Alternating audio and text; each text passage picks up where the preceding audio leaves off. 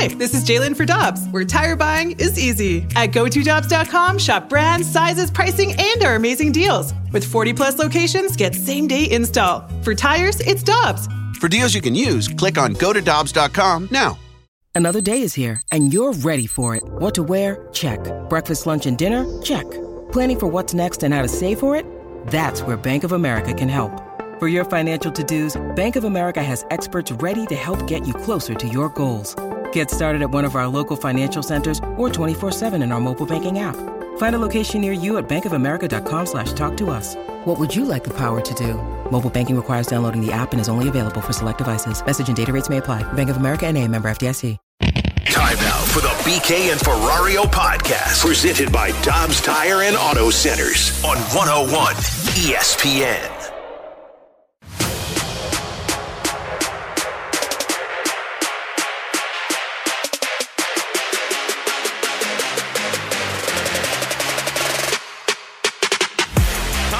The wall clears it out. That'll do it. What a win for the Blues. Bring out the Zamboni. Wow. They win 4-3 over Calgary on late heroics by Brandon Saad and 32 saves from Jordan Binnington. Alongside Alex Ferrario and Tanner Hendrickson, I'm Brandon Kiley. That's what it sounded like last night on the Blues Radio Network right here on 101 ESPN as the Blues get a win in Western Canada and Calgary, Canada, if you will. They win that game by a final score of 4-3. And Alex, they played like crap. Absolute crap. For about 40 minutes. Dude, you can't say that. They just won. Yep. And they played about as poorly as you can for 40 minutes of hockey. I was listening to Chris Kerber on the call, Alex Ferrario on pre-post in intermission. You see how he does that? Oh, I was listening to Chris Kerber on the call. I wasn't listening to Alex on pre and post game. I was listening to Alex to Chris Kerber on the call. Makes it feel better. I wasn't listening either. Why am I here? I was giving baby boy a bath. We're listening to the radio broadcast as a part of it. And Curbs, you could tell based on the call how frustrated he was midway through that second period. He wanted nothing to do with that game because they just kept turning the puck over. It felt like every possession, you get it started and it's going the other way. You get it started, it's going the other way. And yet they find a way to get the 2 points. And really, it's all you can ask for right now, man. They're racking up the points, and if you looked at it today, they're like a point out of the playoffs because this Western Conference kind of stinks right now. Kinda. Alex, you have mentioned this a number of times. It feels like the Blues have an on and off switch. Felt that way with Craig Berube. Starting to feel that way once again with Drew Bannister. Not a reflection of him. It's a reflection of the players.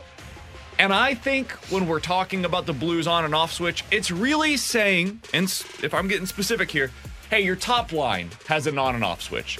Because I know what to expect out of the middle six. It's not much, man. Brandon Saad, good game last night. But otherwise, you know that you don't have a championship caliber middle six forwards right now. You know the defensive core is fine.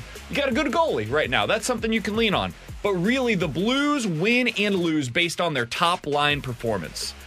And last night, for 2 periods, they stunk. And in the third period, they started to play hockey again, and that's it. It really is as simple as that. Yeah, I mean, and first off, I'm really starting to enjoy Drew Bannister because he is about as blunt as you can ask for. And frankly, why wouldn't you be if you're an interim head coach with a team that does decide when they want to play? Last night, they asked him, Matt DeFrank said, like, did you say anything? And he goes, yeah, but I can't say what I said here because I think it probably got a little aggressive. And then he followed that up with, look, we've got to stop falling asleep in a period and then just deciding when we want to play. He said, when we decide we want to play, we're a good team. And I know he's talking about the roster and he's not going to pinpoint individuals. He was talking about your top line last night. Now, granted, we spent Monday talking about how the Blues are too reliant on that top line and they need other players to step up. I don't think they're capable, though. I think there are certain guys that are capable. I think Jake Neighbors can take his game to another level, and I think he does. I think Brandon Saad can take his game to another level. Last night, he showcased it. I think Brayden Schenn can. I think your bottom six can't take your game to the other level because you're playing Nathan Walker and Alexei Toropchenko in your top nine. But last night, Saad, there you go. Saad, Schenn, and Neighbors, there you go. That line were the best line on the ice. Jordan Kyrou, Robert Thomas, and Pavel Buchnevich had a total of 5 shot attempts in 2 periods of play. And then the third period, they said, okay, let's start it up, boys. And they decided to jump into the hockey. Now, sometimes the other team can shut you down. I cannot say that about the Calgary Flames. The Calgary Flames don't play defense, hence the Jordan Kyrou goal last night. Go ahead, shoot it. When you've got another line that can step up, then Thomas, Kyrou, and Buchnevich can decide to do things. But that's the part that's frustrating, and that's the part that I think Bannister has talked a lot about. If you just get the effort that they showed in the third period for two other periods, the Blues are a clear-cut playoff team. The problem is there are individuals. Last night it was the top line. Other nights it's the Schenn line. Other nights it's your defensemen that come in and out of games. And when you're deciding when to play, sure, you came back and beat Calgary last night. But when you're doing that against Vancouver, when you're doing that against LA, when you're doing that against some of these teams that play very well defense and don't allow rush chances, you're not coming back in that game. So it's the roller coasters, it's the 500 hockey team, but, man, if they could just get an effort like they got in the third period for two more periods, like Bannister said, I think we're talking about this team being a playoff team. Yeah, it's the inconsistencies in the top line, because that second line, Schenn, Neighbor, Saad, those guys are going to float in and out of games because they're not elite players. They're really good players that every team needs to have on the roster. The problem is the top line, and they float in and out of games. And those are the guys that you need to be able to say, here's what we're going to get from our top line tonight. They may not put up any points in the game, but you know what? You're going to get a consistent effort. And what I saw last night was, again, back to, like you said, deciding to show up in the third period. Because the first and second period, they forgot they were the white team. They weren't wearing the black jerseys, and they were turning the puck over, and it led to a goal on one of those opportunities for Calgary. And that's just the kind of thing that can't happen if you're going to be on a top line for the St. Louis Blues. So I think as much as we have talked about it as a team thing, and I think to a certain extent it kind of is, where the team doesn't necessarily decide when they want to show up, I think the first line is the one that should be highlighted in bold in that conversation. Exactly, because they're the ones that are going to help you lead you through this rebuild. Like, I feel like I'm always trying to have two different kind of conversations. It's the same thing that we heard from Doug Armstrong, where he said, we're living on two different timelines right now. We're trying to win right now, but we're also trying to build for the future. That's how I feel after I evaluate every game. Where it's like, okay, I'm having two different conversations. We evaluate this game, but we're also really evaluating what the future looks like. And I lean a lot more towards, okay, what does this mean for the future than what does this mean for right now? Because frankly, the right now isn't as interesting to me. The right now is they're a 500 hockey club. And they'll ebb and flow a little above, maybe a little below. And because the Western Conference isn't very good right now and the middle is so soft, I think you might be able to... you might be able to maintain your spot of like being right on the cusp of being a playoff team. I think that's possible for the Blues. But even while you're maintaining that spot, you're also like 7th in the NHL draft order. So it's kind of hard to say you're a good or even great hockey team. I think you're merely fine, and you have a lot of holes on this roster. And I think what we're learning, Alex, this season, we talked a lot early on about Robert Thomas taking his game to the next level. And I think he has. I think he's a legitimate number one center in this league. I don't think he has a top line winger right now. I think what you're looking at is you have a top line center, but no top line wingers with him. I think you have a couple of third line players that are fine on championship level teams. Like, I think Brandon Saad is a perfectly capable third line player on a championship caliber team. I think Brayden Schenn at times looks like he can be that guy. I think Jake Neighbors at times looks like he can be that guy. I don't think you really have a second line, though. It's Kyrou and Buchnevich with no second line center right now. And then you've got pieces of a fourth line as well. So you've got this skeleton depth chart that you're working with right now. And you got a lot of guys that are being asked to do more than they're capable of. And so we evaluate the team. We talk about you're too reliant on your top line, and that's true. But the problem is you're too reliant on a top line that isn't capable of being a top line night in and night out. And that's what's required. If Jordan Kyrou is going to be a top line winger, a number one winger in the NHL, you have to be capable of giving the same performance every night. And I don't think he is, man. And that's okay. Like, maybe he's just not going to be an $11 million player. He's an $8 million player. That's what he's paid. And when you look around the league, you look at guys that are paid about $8 million, they score 30 goals a year. That's kind of what you're paying for right now. And if that ends up being what he is, and he's like on pace for 25 goals, so be it. But it's hard for me to sit here and evaluate every game like it is the end of the world when we're talking about a retool and we're talking about a team that I think has basically met expectations this year. I don't think we should be asking them to be a whole lot more than what they've been, honestly. I think my issue with the team isn't so much about this season, because I'm in the same area that you guys are in. Like, I know this team could be a playoff team, could be drafting in the top 10, because that's just the Western Conference. I think my problem with this team is what we talked about at the beginning of the season and what led to Craig Berube being fired and what Drew Bannister has taken over now. Like, we're talking about a team that you're trying to figure out the culture and the competition level. And there are a lot of guys here that you're planning on taking this team out of the retool. And if you still have a compete problem, now that you've gone through two coaches and you're still sitting, you're saying, well, these guys are the guys that are taking us out of the retool, but we've got to figure out how to fix the compete. That's the bigger problem for me. And that's why when you see these ups and downs, it does get frustrating when you break it down from individual games, because I'm looking at it as big picture here. Like, okay, cool. Big picture. Kyrou's a part of this roster. I asked the question to you guys yesterday. Can you win a Stanley Cup with Jordan Kyrou? And that's where I think we have differing opinions. I think the answer is yes, but not in the role that he's playing right now. I think the answer is yes if he's on your second line. But if he's on your top line and you're asking him to be more than what right now at least he's capable of being, then I think the answer is no. But that extends this window bigger than for Blues fans, because if he's a second line winger, you planned and paid him to be your top line winger. Did you though? I think you, like, if you give $8 million, you did. See, I feel like that's the conversation that we're having with some of their defensemen. Like, is $6.5 million, is that a top pair defenseman or is that a second pair defenseman? Because the Blues are paying four guys that kind of right. Matter, well, and one guy is showing that he's underpaid for what he performs with, which is what I said when he signed that contract. The other three guys I'm looking at and saying, yeah, they're second line defensemen, or second pair defensemen for you. And I think $8 million is what you pay for what Jordan Kyrou is. And I think $11 million is what you're paying right now in the NHL for a legit, no doubt about it, top line winger. I think $11 million is what you pay superstars. And I think between... But I think that's what a top line winger is. I think if you're looking for a top line winger on a championship caliber team, you got a superstar. That's what they are right now. I mean, I look at Vancouver with Brock Besser, and I don't think he's an $11 million player, but I think he's a guy that's going to be... But Elias Pettersson is. Elias Pettersson, I understand he's not a winger, but he is the superstar that the Blues do not currently have, and he's going to get the $11 million. Right, but I think Thomas is Pettersson category. You're just not putting up the points right now, but this is... I don't view him as being in the same category. I look at the compete problem here, and the reason I get so frustrated with it is I look at the Philadelphia Flyers. And the Philadelphia Flyers are a team nobody expected to do anything. But the compete is there every single night. And if they lose, fine. But guess what? They lost because of they lost because the other team outcompeted them. When the Blues lose, it's because, well, they just didn't want to play tonight. Or they didn't play.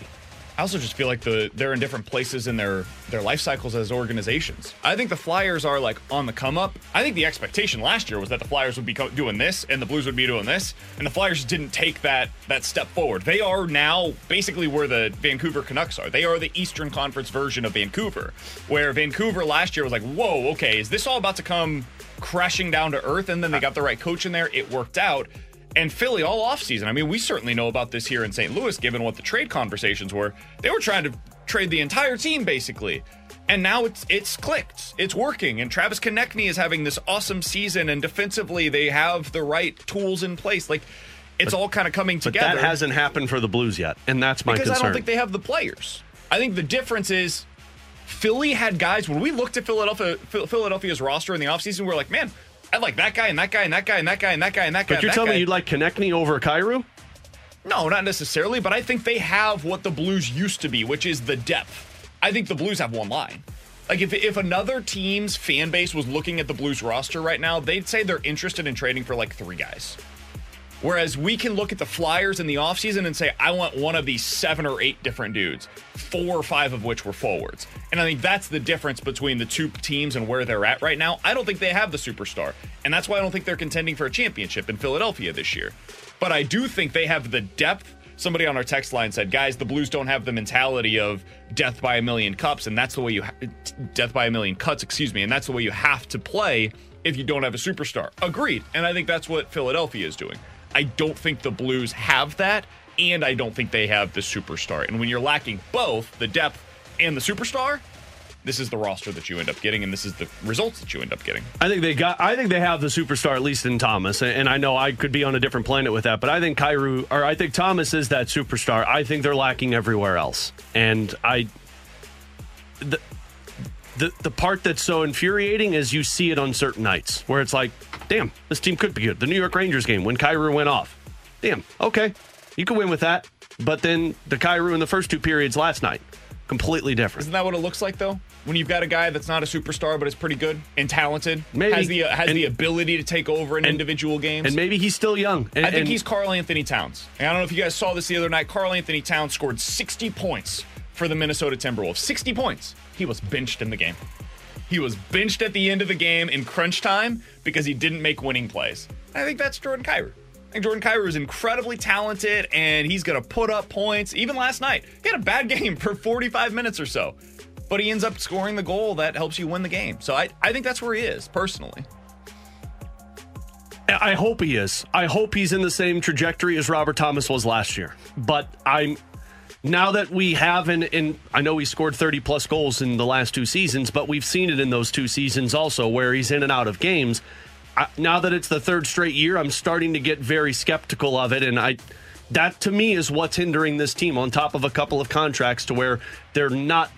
You're feeling like you're just in the same spot running in maple syrup than going anywhere. He's Alex Ferrario, that's Tanner Hendrickson, and I'm Brandon Kiley. T-Bone's a little under the weather today, so if he gets a little testy, just understand. Just go to break, you know. You understand that he's a little frustrated. He's got the Dayquil going on in the system. Oh, dude, I had that all last week, T-Bone. Oh, dude, it is a fogged brain. Like when I take Mucinex, there's no telling what I'm going to be saying on the air, and I think T-Bone's in that place right now. So. Did you take Mucinex today? Yeah. Because what you said earlier was stupid. Go to break, right? Coming up in 15 minutes, we'll get into NFL Quick Hitters. We've got Mike McKenna joining us in studio coming up at the top of the 12 o'clock hour. But next, Anthony Stelter said something interesting yesterday during the Fast Lane. I want to have our responses to what he asked. We'll get into it next here on 101 ESPN. We're right back to the BK and Ferrario podcast, presented by Dobbs Tire and Auto Centers on 101 ESPN.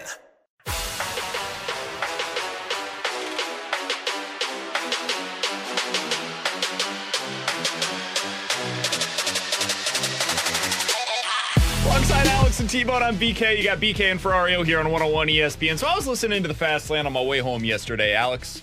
I was getting ready to go to the doctor, and I hear Stelter come on the air, and he's big mad. He is furious about the St. Louis Cardinals. I get it. I think he is representative of a large portion of this Cardinals fan base. And frankly, you guys should be mad. Your team won 71 games last year. They stink, stank, stunk. We've talked about that ad nauseum, though. But Stelter said something interesting and something that, frankly, I disagree with. And I told him this, and we could have a conversation about it. And I want to have a conversation with the two of you and certainly with our audience as well at 314-399-9646. He said it's not so much that he's mad about the Cardinals or anything in particular. He just wants to see him do something different. When the league is going one way, he wants them to go another. This is something that Bill Belichick used to be great at, guys. The league would go really big, and Belichick suddenly adds Wes Welker and Randy Moss, and they're just throwing the ball all over the yard. League's going small when this is the heart of the Rams, high-flying offenses, Peyton Manning starting to get going. Everybody's going spread early in the 2000s. What do the Patriots do? They've got Vince Wilfork in the middle of their defense. They are going absolutely massive. They've just got big dudes, Corey Dillon running the ball down your throat. It's game over. He wants the Cardinals to zig while everybody else zags. Alex, I would make an argument that they did. And I'm not telling you that it's a good one.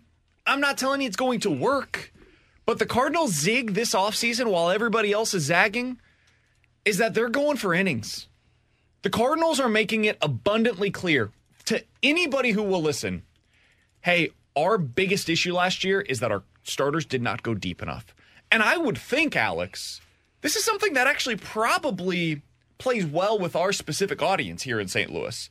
Because how many times did we see on the text line last year, hey, why aren't the Cardinal starters going deeper? Why aren't they allowing them to get deeper into the game? The truth was they would allow them to get deep into a game if they were capable of doing so. The Cardinal starters threw 100 pitches more than all but I think it was two teams last year. The problem was they would throw 100 pitches in 4 innings. Because they weren't very good, they were not efficient. Jack Flaherty would be pushed out of the game in the 5th inning with 95 pitches. Miles Mikolas would get through 5 2/3 with 100 pitches. Jordan Montgomery was one of the guys that was pretty good at this. He'd get through 6 innings regularly. But they didn't have dudes that were getting deep because they were incapable of getting that deep into a game. I think that's the plan for this year. I think the stated goal is Lance Lynn is going to give us 6. Kyle Gibson is going to give us 6. Steven Matz is our 5-inning guy. That's our 5th starter. Last year, you were getting 5th starters that were going 2, 3, maybe 4 innings on a regular basis. Miles Mikolas, his greatest value, even last year, was giving you innings. Sonny Gray, maybe not a guy that's going to give you 200 innings, but the hope is he could give you 160 to 180 this year. So I was listening to it, and all I could think was, man, maybe I'm wrong here. Maybe this is a me problem. I think the Cardinals did zig this offseason while everybody else is zagging. The rest of the league is going shorter, more velocity, more strikeouts, get out of the game in 5 innings, don't touch the third time through the order, all of these different things. And the Cardinals are saying, no. We want innings. We want guys that are going to get deeper into games because that's going to help us get through the regular season with a fresher bullpen, and it will prevent us from having to get to the underbelly of that pen. Am I misreading this, Alex? No, I think you're spot on. The real question is, do you trust it? And I don't, because of the guys you're hoping can give you 6 innings. I think that's more than fair. That's where, and I can understand the frustration from coming with Stults. Like, we talked about it last week, T-Bone. The identity of this team is very clear. And they're backing that identity with the pitchers they went after. Offense is going to win them baseball games. They expect to put up 5, 6, 7 runs on a nightly basis with the guys that they're putting out there every night, which if you're bringing in Lance Lynn and Kyle Gibson to eat a lot of innings for you, you're going to have to put up those amount of runs. Now, Sonny Gray can keep it tight. Miles Mikolas, you hope, can keep it tight. And if Steven Matz stays healthy, he can keep it tight. But the issue is what happens when it combusts. What happens if the offense isn't there for you and you're relying on all of these innings? Well, if the offense isn't hitting for you, or you're finding yourself, you're getting through 6 innings, but you're also giving up 6 or 7 runs with Lance Lynn or Kyle Gibson on there. Well, now things are a lot more different with what they're trying to accomplish. Sure, you can make it through the season without butchering your bullpen, but are you fighting an uphill battle all season because you're not putting those competitive innings out there? Like, that's the balance I think that we were all frustrated with. We wanted the innings. I wanted Aaron Nola, but I wanted the competitive innings to where the guy was going to give me 6 every night, but he also was going to keep the game less than 2 runs in those 6 innings. Yeah, I think they are zigging while everybody else is zagging, because I look at the rest of the Major League Baseball. You know how many teams, I just went back and looked at this, had 3 guys in the top 25 in terms of innings pitched last year? Just 2. And it was Toronto and it was Seattle. Everybody else did not go with that approach. Like, we talk about the Atlanta Braves and how great a team they are. They had 1 guy cover 180 innings pitched last year, and that was Spencer Strider. Elder had 174 and Morton had 163 in 30 starts, by the way. So he basically averaged 5 innings a start. I think the Cardinals are going, all of Major League Baseball is going swing and miss, which I do think the Cardinals added more of that to the rotation, which they had to do. But they're going five and dive, don't see the third time through the order. And they're also starting to push more towards a 6-man rotation. Look at the LA Dodgers, for example, for that. The Cardinals aren't necessarily doing that. I think they are going more old school because they now have 4 of the top 25 guys in innings pitched.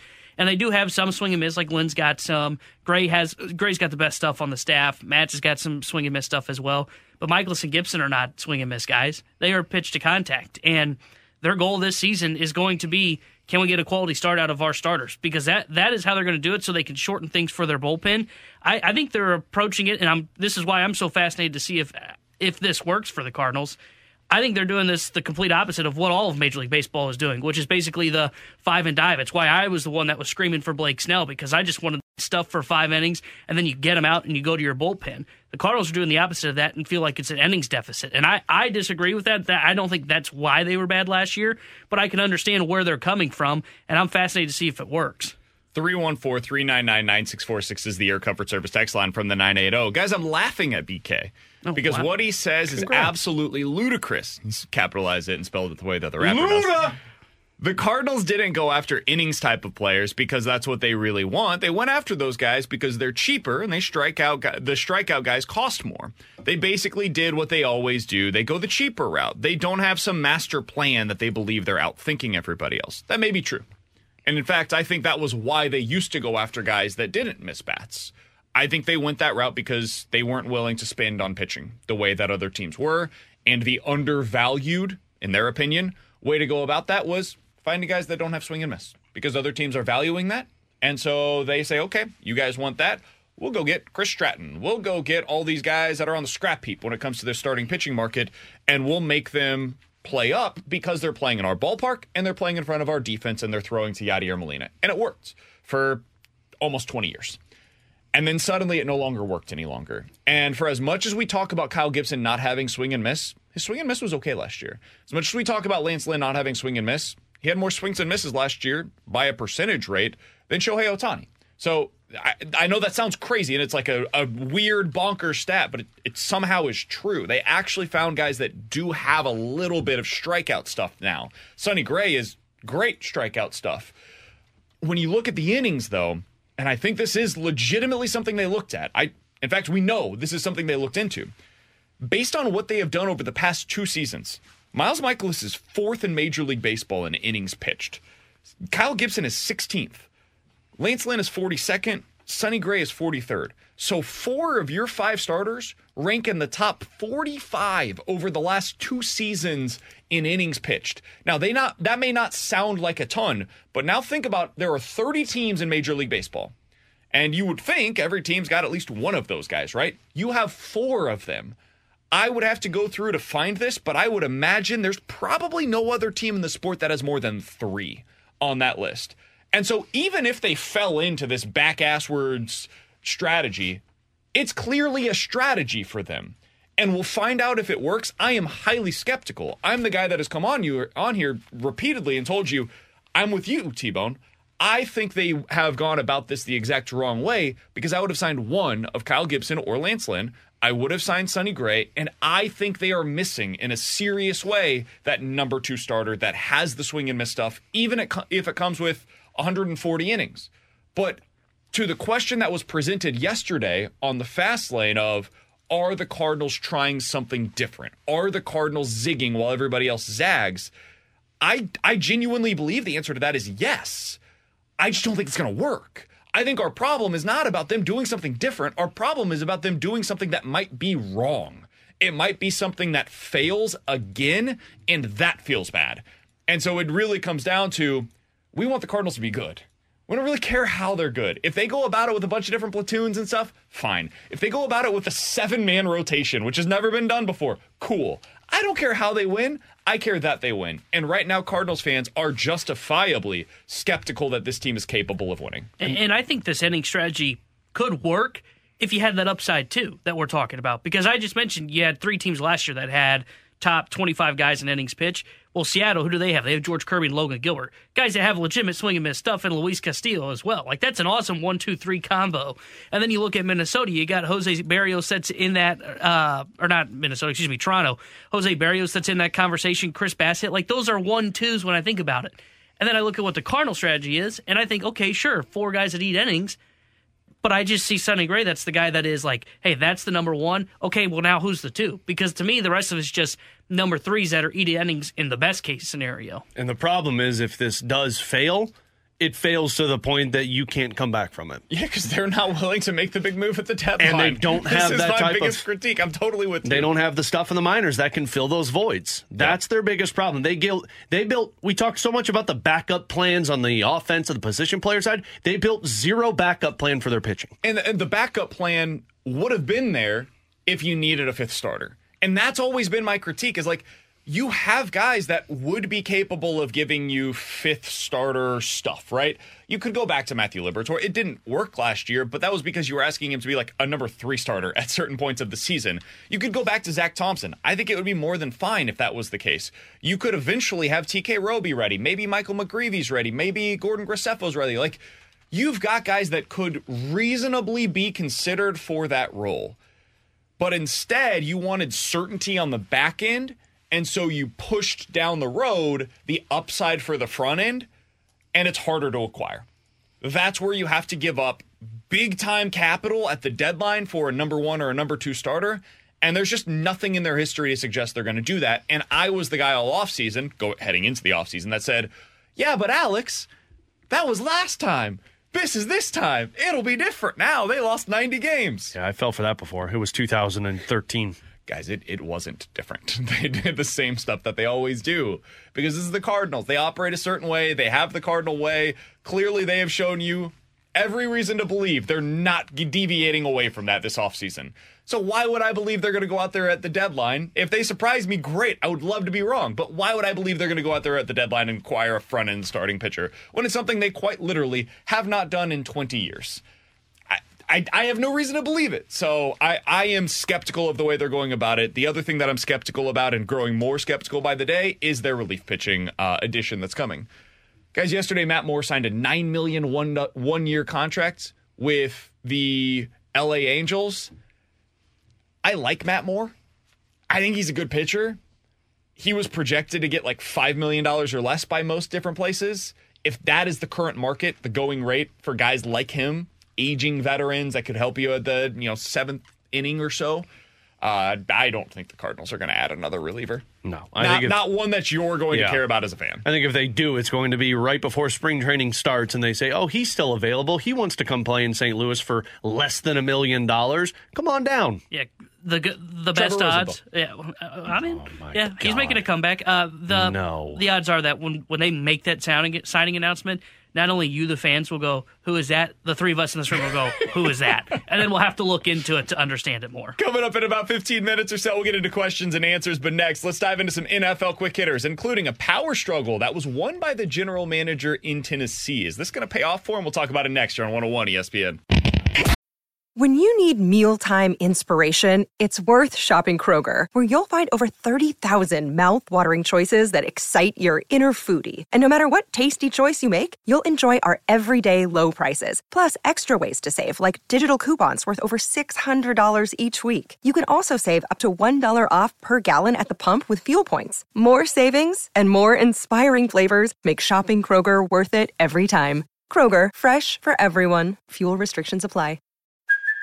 Hey, it's Kaylee Cuoco for Priceline. Ready to go to your happy place for a happy price? Well, why didn't you say so? Just download the Priceline app right now and save up to 60% on hotels. So whether it's Cousin Kevin's Kazoo Concert in Kansas City, go Kevin, or Becky's Bachelorette Bash in Bermuda, you never have to miss a trip ever again. So download the Priceline app today. Your savings are waiting.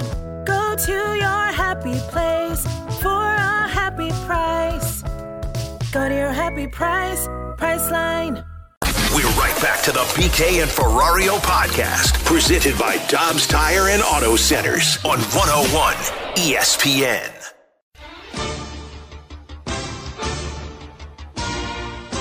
All right, to put a bow on the conversation we were just having in the last segment about the Cardinals going for innings, Alex, I mentioned how the Cardinals have four pitchers in their rotation this year that have pitched at least 300 innings over the past two seasons. That means four pitchers that are in the top 45 in all of Major League Baseball in innings pitched since the start of the 2022 season.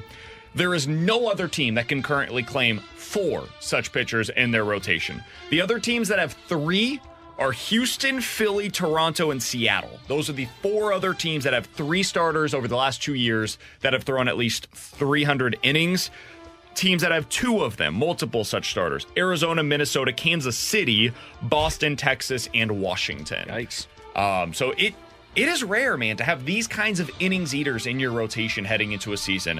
Now, I would say that when you look at Houston, Philly, Toronto, and Seattle, there's a little bit different in terms of the quality at the front end of their rotation than what the Cardinals have. But if you're just looking purely at innings, the Cardinals are in a class of their own heading into the 2024 season. So say what you will about the plan, if you think it'll work or not. Boy, it's definitely different. You just Rumpelstiltskin the hell out of that thing.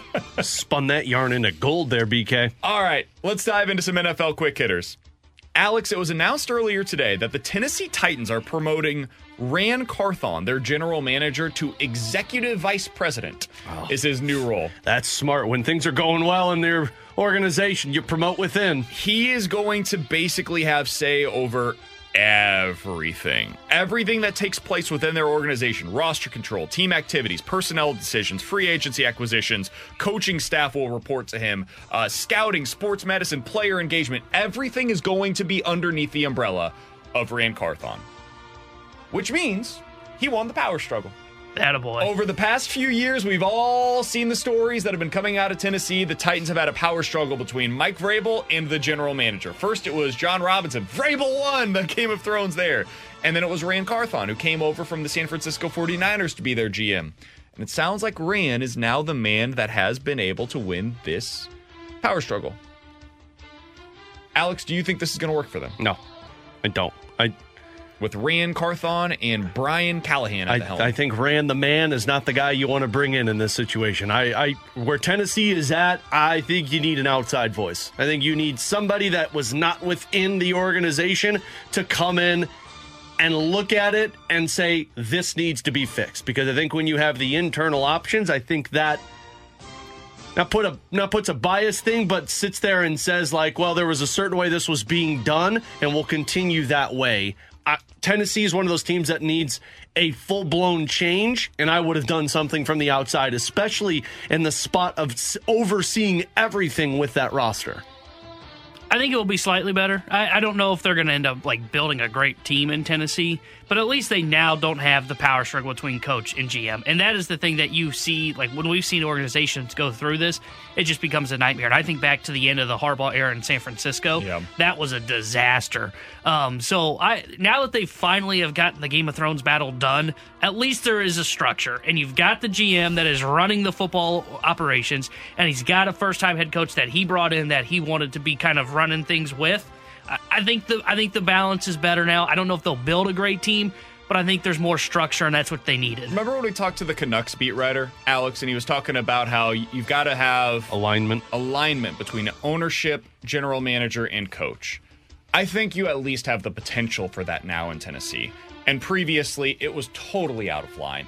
You had Vrabel, who wanted to do one thing, Carthon / John Robinson, who wanted to do another. Maybe ownership, it was in the midst of kind of the changing of the guard ownership-wise there, and maybe they wanted to do something different. You just had differing opinions on seemingly every move that was taking place with Tennessee, whether or not they should continue running it back with Ryan Tannehill and Derrick Henry, and then the A.J. Brown thing happens. And so I do think it has the potential to be something better, but man, they are going through a legitimate rebuild right now, and it is not going to be easy to get out of this unless they get the quarterback right. And then it comes down to Will Levis. All right, next thing up here.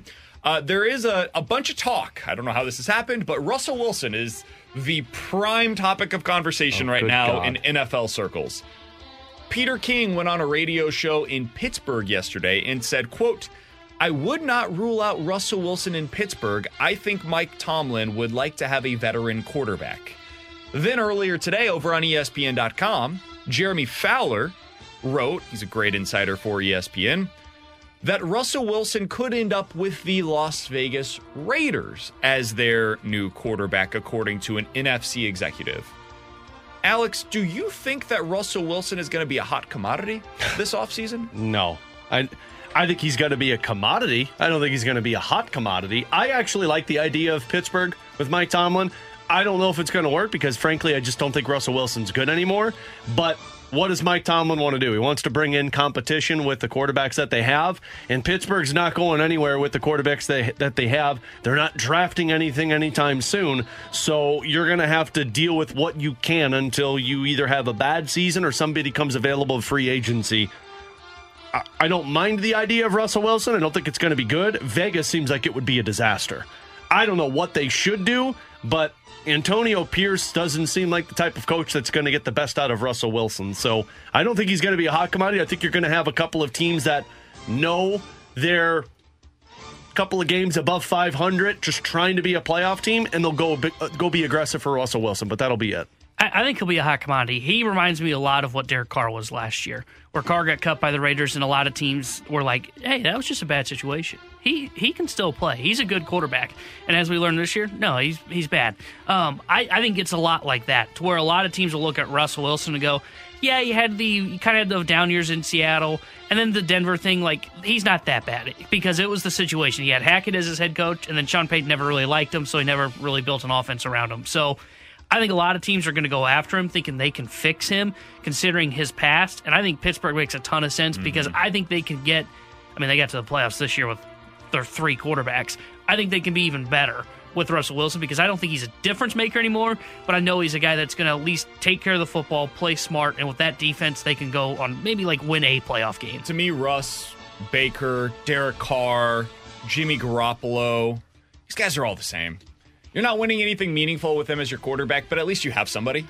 Like, you know they're capable, and you can evaluate the rest of your talent on your roster with them as the quarterback. It worked out this year for Tampa Bay, right? They were the one that hit the lottery. The other teams that signed last year's poo-poo platter of quarterbacks with Derek Carr and Jimmy Garoppolo, they're looking back saying, oof, that didn't go so well for us. But for the Tampa Bay Buccaneers, it kind of worked. They got a pretty decent year out of Baker Mayfield. They went to the playoffs. They won a playoff game. I think the same could be true for what you're expecting next year out of Russell Wilson, but the ceiling on it is just so incredibly limited. I would rather just go take a quarterback in the first round of this year's draft. There's a bunch of quarterbacks that are super interesting. I would just rather go that path.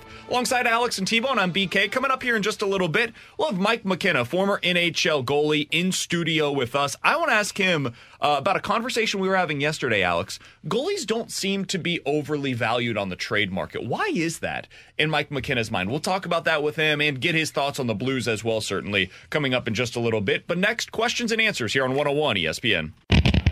We're right back to the BK and Ferrario podcast, presented by Dobbs Tire and Auto Centers on 101 ESPN. You've got questions, we may have the answers. Maybe. It's BK and Ferrario's questions and answers on 101 ESPN. 9646 is the Air Comfort Service X line for questions and answers from the 314. Guys, what kind of game plan do you think it'll take from the Chiefs in order to beat the Ravens on Sunday? Alex, do you think the Chiefs have much of a chance in this game? We haven't really started projecting forward into the championship weekend much. Where are you at on this AFC championship? I think the Chiefs always have a chance. I never think you can. Hell yeah, brother. Okay, shut the hell up. Let's go, Ravens. I think anytime you've got Reed and Mahomes, you've always got a chance. Now, with that being said, I don't think it's going to be pretty for the Chiefs, and I do think the Ravens win this one. The game plan is... I think the game plan is going to have to be air it out, because I don't think you're running the ball with that rush defense that they have. But I also don't think you're going to be able to air it out. Like, I saw a lot of people talking about, like, Kyle Hamilton is going to be glued to Travis Kelce. He is so good. So they're going to have... I cannot believe the NFL allowed him to drop to the Ravens. He's such a Ravens player. God, I'm so annoyed. The Chiefs should have drafted him instead of... top five player in that stupid draft. Yeah, the Chiefs should have drafted him instead of the trash that they drafted that year. He went way ahead of where they selected. Maybe should have traded up. Ever think about trading up, Chiefs, and not just stay where you are? Good point. So you're going to have to probably win this from defense and special teams, because I don't think you're off. I think offense is going to cancel each other out. Yeah, I think defensively you just have to find a way to contain Lamar, because he ran for 100 yards in that Texans game. I think the Chiefs defense, if they contain Lamar, I don't think Baltimore is going to be able to put up a ton of points. Agree. And I think this is going to have to be a low-scoring affair. Offensively, I know you said, like, air it out. I'd be terrified to air it out. I saw how that went for C.J. Stroud. I think you got to establish the run with Pacheco, and then that can just set everything else up for Patrick Mahomes, Travis Kelce, and Rice. I don't think you're going to be able to run it with them. So I actually think that is the game plan, is running it. The Ravens are 25th in the league in yards per attempt allowed. Now, the reason why people don't run for a ton of yards against them is because they get down. And so you can't run when you're down by as much as teams typically are against the Ravens. But you look at some of their games this year, like, they've been a little more leaky against the run than I would expect. Because, Alex, that was my initial impression going into this one as well, before I really started looking into it. They didn't give up much to anything to Houston, though, in the running game. Right, but Houston's not a great running team. Trust me, I had him on fantasy. Pittsburgh ran for $155 against them. I understand that was the backups, but go the week prior. The Miami Dolphins ran for $155 against them. The Rams ran for $130 against them. The Bengals and the Browns both ran for $130 plus against them. The Cardinals, the Titans, the Colts all ran for at least 130 yards this year against the Baltimore Ravens. So I think that's the game plan. I think you got to keep it on the ground. And the biggest thing, and I know this is the case for all games, but especially against that Ravens defense, you cannot turn the ball over. The Ravens defense turns it over as well as anybody in the league. And this year, there were only 7 games in which they did not have multiple takeaways, and only 4 games when they did not have a takeaway in the game. So I think that's the biggest thing. Run the ball, play keep away, try to have long, sustained drives. It's going to be hard, because I do think you're right, Alex. I think they're going to try to take away Travis Kelce with Kyle Hamilton, and that is going to be a really tough matchup for Kelce to be able to win at this stage of his career. You need Rashee Rice to step up. You need Isaiah Pacheco to step up. You probably need one other ancillary pass catcher. Nicole Hardman, ladies and gentlemen. Try not to reach for that first down. I think him or MVS are probably the guys that you need to step KT, up. Huh? Nope. Yeah. I thought MVS played pretty well last game. So he had a great game. I thought he was great. The other thing, too, and I don't think this hurt them in Buffalo, but it's what at least kept that Miami game closer than it probably should have been, and it's what it cost the Rams in their playoff game, is you got to convert in the red zone. Can't be settling for field goals once you get, because I don't think you're going to get there very often against this Baltimore defense. When you do get there, you got to punch it into the end zone. 314-399-9646 is the Air Comfort Service text line for questions and answers. Just a couple more quickies before we get to Mike McKenna, former NHL goalie, who will be joining us in studio. From the 314, guys, in your opinion, take it or leave it, will Jordan Binnington finish his career with the Blues? Alex?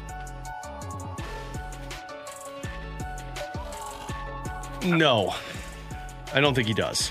And I hate saying that, but I think once you think his modified, I think his no trade becomes a modified no trade in 2 years. I think in the final couple of years of that deal, you'll be looking at Joel Hofer ready to take over. And I think Binnington's going to want to still compete. And if Joel Hofer is getting more net time, I think that's when you see an opportunity to move on. So, no, I don't think so. I'm going to say no, just because it's a cap league and it is so hard for a guy to finish his career with one team. And maybe he signs away and then comes back. But I think that when this deal is up, he could still get a deal somewhere else. Maybe the Blues are ready to move on. Maybe they're not. But there's, what, like two guys in the NHL that have had 15-plus year careers with their one team? Yeah, I mean, the only guys that I could say Ovechkin, Crosby, Malkin. Yeah. The only goalies that I'll say will probably finish their career with their teams would be Connor Hellebuyck or Andre Vasilevsky. Go ahead. We'll ask this question of the former NHL goalie Mike McKenna when he joins us in studio. Coming up next here on BK and Ferrario. We're right back to the BK and Ferrario podcast, presented by Dobbs Tire and Auto Centers on 101 ESPN.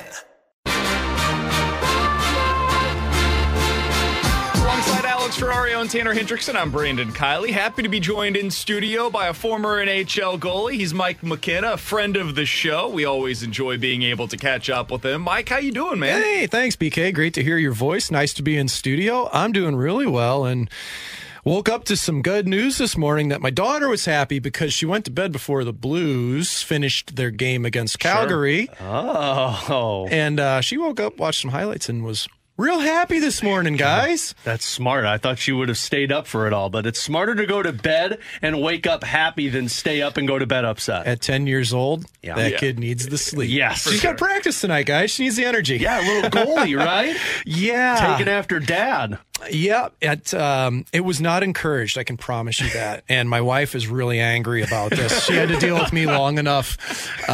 But the fun part to it is it's something we're really starting to bond over and learn how to work together. You know, that parent-kid relationship isn't always easy in coaching. But she's really taken to it, and she loves it. Like she's watching NHL clips on her own. That's awesome. and really excited to watch the Blues play, and that's only been in the last year. And again, it's not something that we forced. It's just discovered it. How's the butterfly stance? Good. Good butterfly. She's really been working on her power pushes and now her post integrations. We're going to phase in puck handling in the next one, but no, man, it's just so fun. Like regular Patrick Waugh. New head coach of the New York Islanders. Yeah. Yeah. So let's start with the game last night.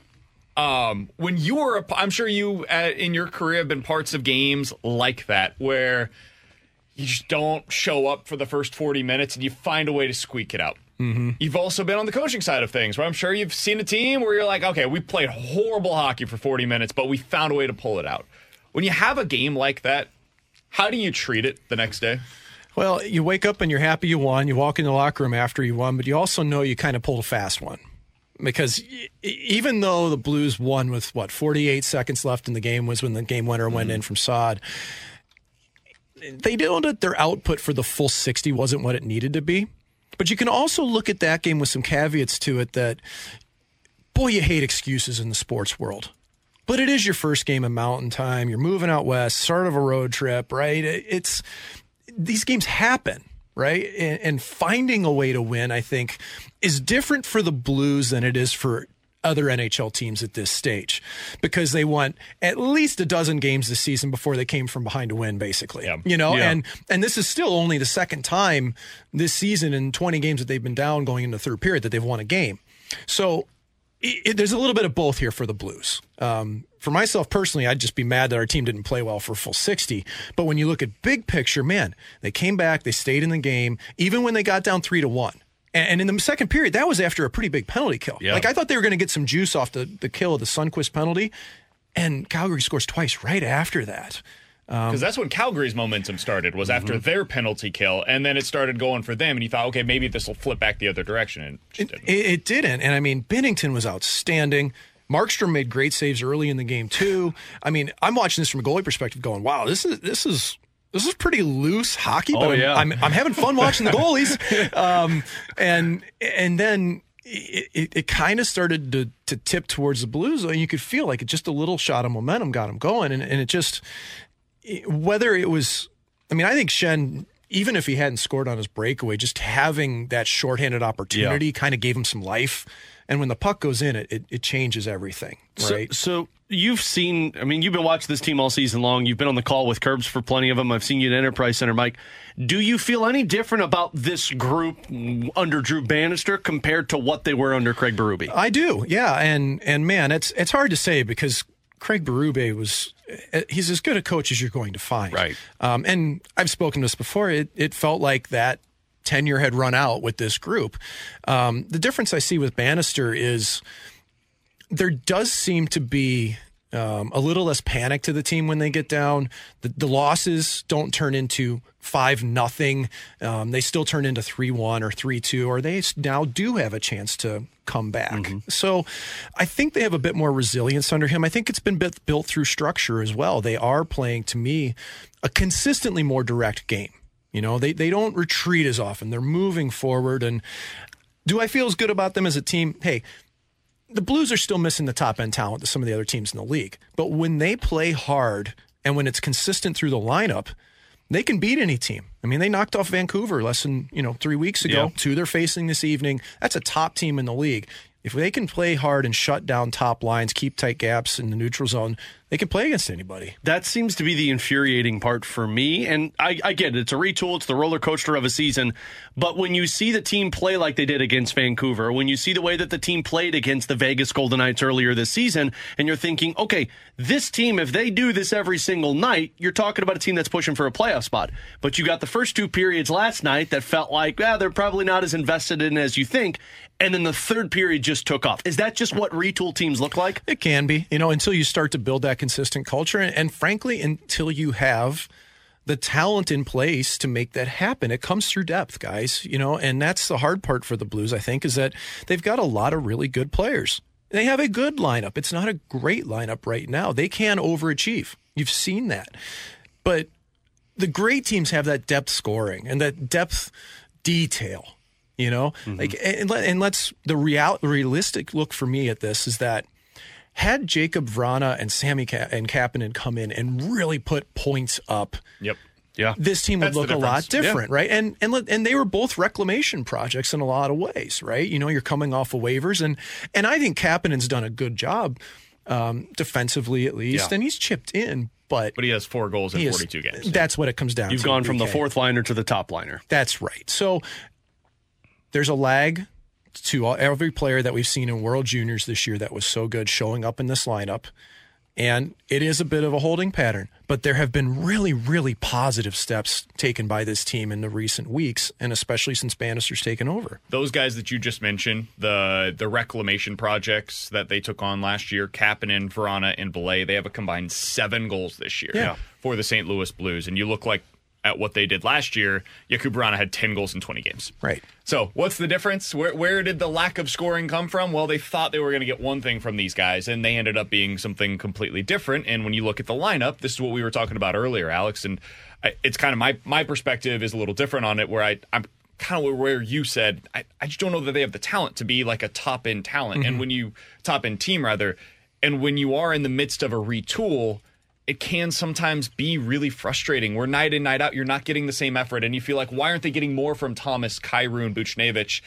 And if they had that depth of scoring, you might not even notice that they're not getting that on any given night from Thomas, Kyrou, and Buchnevich, because you're just getting the depth of scoring. Mm-hmm. And it feels so much more important where when those guys aren't scoring right now, it's like, oh, well, they don't have a chance to win. Yeah, they can't win when those guys aren't scoring. I'm really in the same boat with you here, BK. I think that's a really accurate assessment of the club. But, I mean, again, too, we've talked about the forwards a lot. Like, look at what's going on the back end and how well Parayko and Leddy have played for this team, right? Like, Parayko's been awesome, man. Like, I'm... You look at the best you've seen him with the Blues? If it's not the best, it's there. And I think that there's a perennial frustration that he's not going to turn into a Victor Hedman 70 points a year guy. Like, that's just not his... what it's going to be. Or turn into Chris Pronger and cross-check people in the back of the net. None of those two were happening. He was mad. He was jawed at. I couldn't believe it. I was like, who is that? He said, get the F out of here to somebody. He did. I mean, now, the camera didn't show it. Maybe he apologized afterwards. That's Colton Parayko. But at least he said it. Yeah, man, he's invested. But, you know, you look at those two. I think they're plus, you know, they're like plus dozen, 14 combined between Leddy and Parayko on a team that half the team's minus, guys, by a decent clip, you know, and... you're trying to find responsible players, man. Like, those two have done really well for the team. I've been impressed with them. And, guys, the goaltending has just been rock solid, man. Like, especially these last couple starts for Binnington. He's 5-1-1 his last seven, guys. Yeah. Like, and just patient, letting the puck come to him. He's in the blue paint. He's not chasing the game as often. He's been just mentally laser focused this year. It's been a great step for him. Is that the reason? And I know we're still a little bit away from trade deadline, but once you exit out of that all-star break, that's when everybody starts talking about it. Is your goaltending the reason why, if you're Doug Armstrong, you say, look, we're only a couple of points out of this. Maybe we're not going to sell, but we're not buying. Let's just stand pat and see what this team can do. I think you need to be smart about this if you're Doug Armstrong. I mean, the team, you wake up this morning and suddenly you're a couple points out of a wild card spot. Blues are probably going to be hovering around that wild card all year long. Mm-hmm. And, man, it would be amazing for them to be able to make their way in. It's doable. It can happen. You're not going to add pieces to make that happen. You can't buy your way to a playoff appearance when you really don't have the horses. So you've got to be really judicious in what you do if you're Doug Armstrong here. And I think, I mean, are there pieces that can be moved with this lineup that would make a difference, that would result in a good return? Yeah, I think so. I mean, I think, frankly, you know, Kevin Hayes, where does... You know, that's a guy who's got some value on the market, right? Especially what his cap hit would be. There's others I think that you look at. But if I'm Armstrong and I'm looking at my goalie core, I think Joel Hofer and the detail to his game and his trajectory has made Jordan Binnington a better goaltender. I think that we tend to emulate our goalie partners at times. And Hofer's very in control. He's very crisp in his movements. Past goalie partners for Binnington. Right, Jake Allen was like that. He was pretty crisp in what he did. Thomas Greiss, all over the place.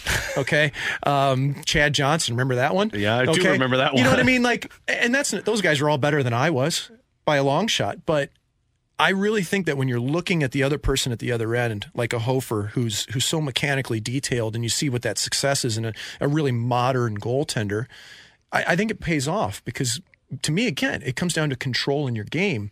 When Binnington has his feet set and he tracks the puck, he is phenomenal. You look at his hands, the glove saves. He had a couple glove saves last night.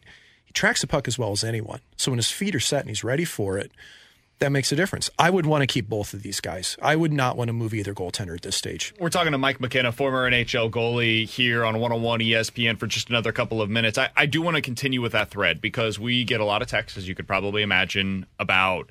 Hey, do you trade Jordan Binnington? If you could get a haul in return for him at the deadline, is that something that you would at least consider if you're Doug Armstrong? You clearly are on the no side of that. Mm-hmm. I wanted to ask you an amended part of that question. We talked about this a bit yesterday, and we looked into some of the recent goalie trades. There's not a ton of them, and even when there are, you don't get as much in return as what you'd expect. Why is that?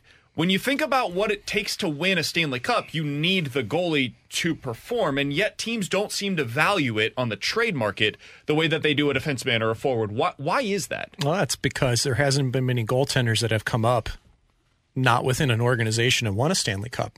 How many teams have traded for a goalie to win a Stanley Cup? Interesting. It's been rare. You know, the Vegas Golden Knights last season had Adin Hill, who they traded for during the offseason, who did a good job for them. So did Logan Thompson. So did Laurent Brossoit. So did, they had a whole platoon behind a team there that worked.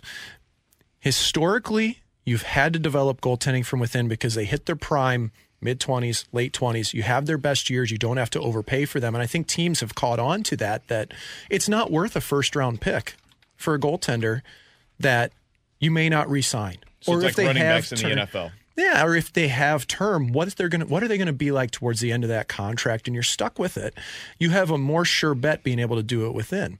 And that's where, guys, if this was Joel Hofer's second or third year in the NHL down the road, boy, I'd entertain that thought process of moving Binnington if that was the case. But right now, I think those two are so good for each other. You're also looking at Hofer's future here. Having Binnington around, having a support case there as well for him is good. I wouldn't want him to be out there on his own playing 2/3, 3/4 a game. So maybe I'm forgetting somebody, but other than Washington, so Colorado with Darcy Kemper was the other goaltender that they acquired in the offseason. Yep. But other than those two, and I mean, Vegas, you're absolutely spot on. Like the other two guys you just mentioned were a part of that organization from the start. And it's an expansion team too. But I'm going back to 2010, like the three the Blackhawks won was either Antti Niemi or Corey Crawford, Jonathan Quick. Boston Bruins had Tim Thomas. Pittsburgh had Fleury and Matt Murray. They're all in house. Other than the last two seasons, which I mean, you could argue a lot of that was because of the play in front of the goaltender, because both Darcy Kemper and Nate Hill were good, but they weren't shut down goaltenders. And what this comes down to is on top of the performance of the goaltender, it's also the salary cap of it, right? That's true. You don't want to bring in a goalie that's going to cost you a ton and give up assets to do that. John Gibson. Couldn't I make the argument, just to play devil's advocate, that teams should be more willing to do this? Like maybe this is almost the tail wagging the dog, is because teams don't trade for the great goalies, because they don't become available, because they don't trade those assets. You don't see Edmonton or Toronto, et cetera, winning the cup. But the times that we've seen goalies get traded, and I brought it up yesterday, Brian Miller, typically when the goalies get traded in season, you don't see success from that team because either the goalie falls apart or the team falls apart in front of them. It takes about a month as a goalie when you've been traded to get used to your new surroundings. Interesting. From my perspective, sure, having been traded. And that's too late sometimes. And, the trade deadline thing for goalies, I do think... Now, BK, I think you might be onto this a little bit, though, that teams should be more willing in that those mid-level contract goaltenders is who should be mined out. It shouldn't be trading for Connor Hellebuck at the trade deadline. Sure. You should be looking for an Aiden Hill or an undervalued goaltender Darcy Kemper that can get the job done, because now the delta between the best goalie and the worst goalie in the league is so small. Mm-hmm. It really is, guys. Like, goalies are better than they've ever been. That in season... It's tough, but off-season making the right deal is totally viable. You bring a goalie in to start the year, you think can win a cup, you're in business. But to do it mid-season, for me, that's a big-time roll of the dice. Final question that I wanted to get from you, and thanks for the time as always. Talking to Mike McKenna, former NHL goalie here on BK and Ferrario. When you look at the Western Conference right now, you mentioned you think that the Blues can be in contention. Mm-hmm. They can be in that maybe fighting for a final wild card spot. Is the Western Conference worse than you expected it to be? Not at the top, but at least in that middle where there's not really teams that seem to be pulling the way that we thought maybe.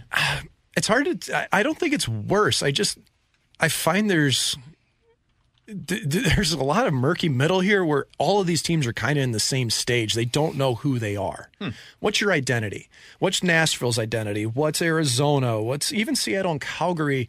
When you think of those teams... How do you define them? Calgary? No clue. You guys saw it last night. Listen, man. They're the Blues of last year. Dude, they're all over the place, and they have been for a while. And the Blues, they're retooling. They do some things pretty well. Arizona, hey, they're still a little bit young, and they're getting some great goaltending that's buoyed them from Connor Ingram.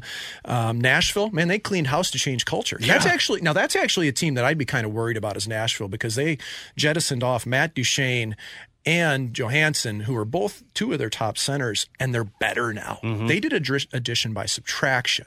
So the West, to me, isn't as strong this year. I don't think that the Pacific Division especially is what it used to be, even though Edmonton's scary. 14th Street. Dude. Yeah. Holy cow. Looking at their schedule in January, I don't think they lose again in the month of January. They might not. Yeah. But, I mean... Strength of schedule matters. I mean, the Blues just got through a really tough portion here and managed to stay afloat. Okay, so I think the West isn't as strong, but I still think once it doesn't matter, guys. Really, like the top teams are the ones you're really worried about. Yeah.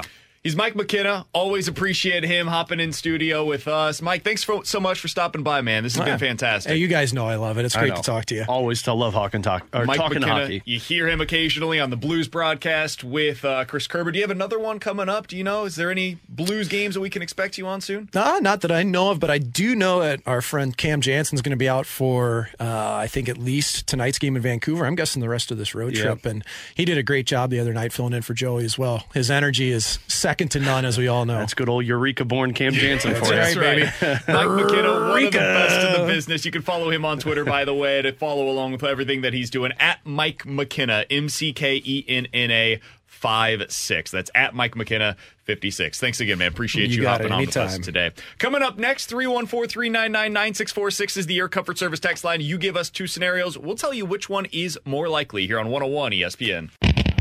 We're right back to the BK and Ferrario podcast, presented by Dobbs Tire and Auto Centers on 101 ESPN. What's more likely to happen? They'll figure it out. BK and Ferrario's most likely to happen.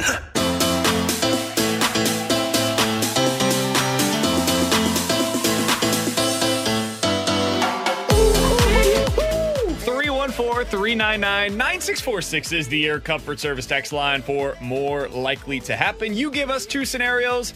We'll tell you which one's more likely here on BK and Ferrario. Guys, more likely to be representing their respective conference in the Super Bowl, the Chiefs or the Lions? Both teams are underdogs this weekend. Both teams on the road. Lions a 7-point underdog in San Francisco. Chiefs a 3.5-point underdog in Baltimore. I want to stick to what I've been saying. I think it's more likely the Lions are there. I like the Lions. I think they're playing with house money right now. I think they're playing very well. I think they're a tough opponent to go up against, and I ride the wave that is momentum. And right now I think they have it, and I'm not sure the 49ers do, so I'm going to stick with Detroit. They're my team. I feel like I'm being forced to say Kansas City here. Because that's the other reason I didn't say it. I know, but I at least want to be right. Whoa! I want to be right when we look back on this. I'm not saying you're wrong. I can see Detroit winning. When somebody gets a stuffy nose in here, they get pissy. You know what? It's a man cold, and I'm not happy about it. The reason I say the Chiefs is because they've got a defense that they can rely on. Like, even if Mahomes struggles against Baltimore, their defense can keep them in the game or they just find a way to win. But I don't trust Brock Purdy, and that's why I can totally see Detroit winning. I wasn't saying you were wrong. The problem I have, though, is that secondary is so bad I can get open even with my man cold. So I think Brock Purdy can at least play well enough to get them past the Lions. So I would say that it's more likely it's going to be the Kansas City Chiefs. You guys know where I'm going on this. Lions. I really don't think that I'm being a homer here. I hope that I'm not, at least. I think the 49ers are going to wipe the floor with the Lions because of what T-Bone just said. I think we are getting way out over our skis on that Lions defense. Their secondary is so bad. Now, I do think it's going to be hard for the 49ers to run against them, and that might be a problem because a lot of the 49ers offense is based upon the running game. But if Debo is able to play, I think Debo, Kittle, and Ayuk are going to be open all day long, and I think you're going to see a ton of Christian McCaffrey in the passing game. Against the Detroit Lions. I think the 49ers score 30-plus in this one, and I think it's going to be really hard for the Lions to be able to keep up with that. And I think the other game is the opposite. I think Chiefs-Ravens is going to be like a 20-16 type of a game, and it could go either way. I don't have a lot of confidence that the Chiefs will be on the winning side of it, but I think they are much more likely to win than I do with the Lions. So I'll go with the Chiefs because of the way that game's going to be played. Alex? So what Mike McKenna just told us got me thinking. More likely to happen in 2 years, the Blues are pushing for a deep run in the playoffs or selling a lot of pieces off of their team. In 2 years.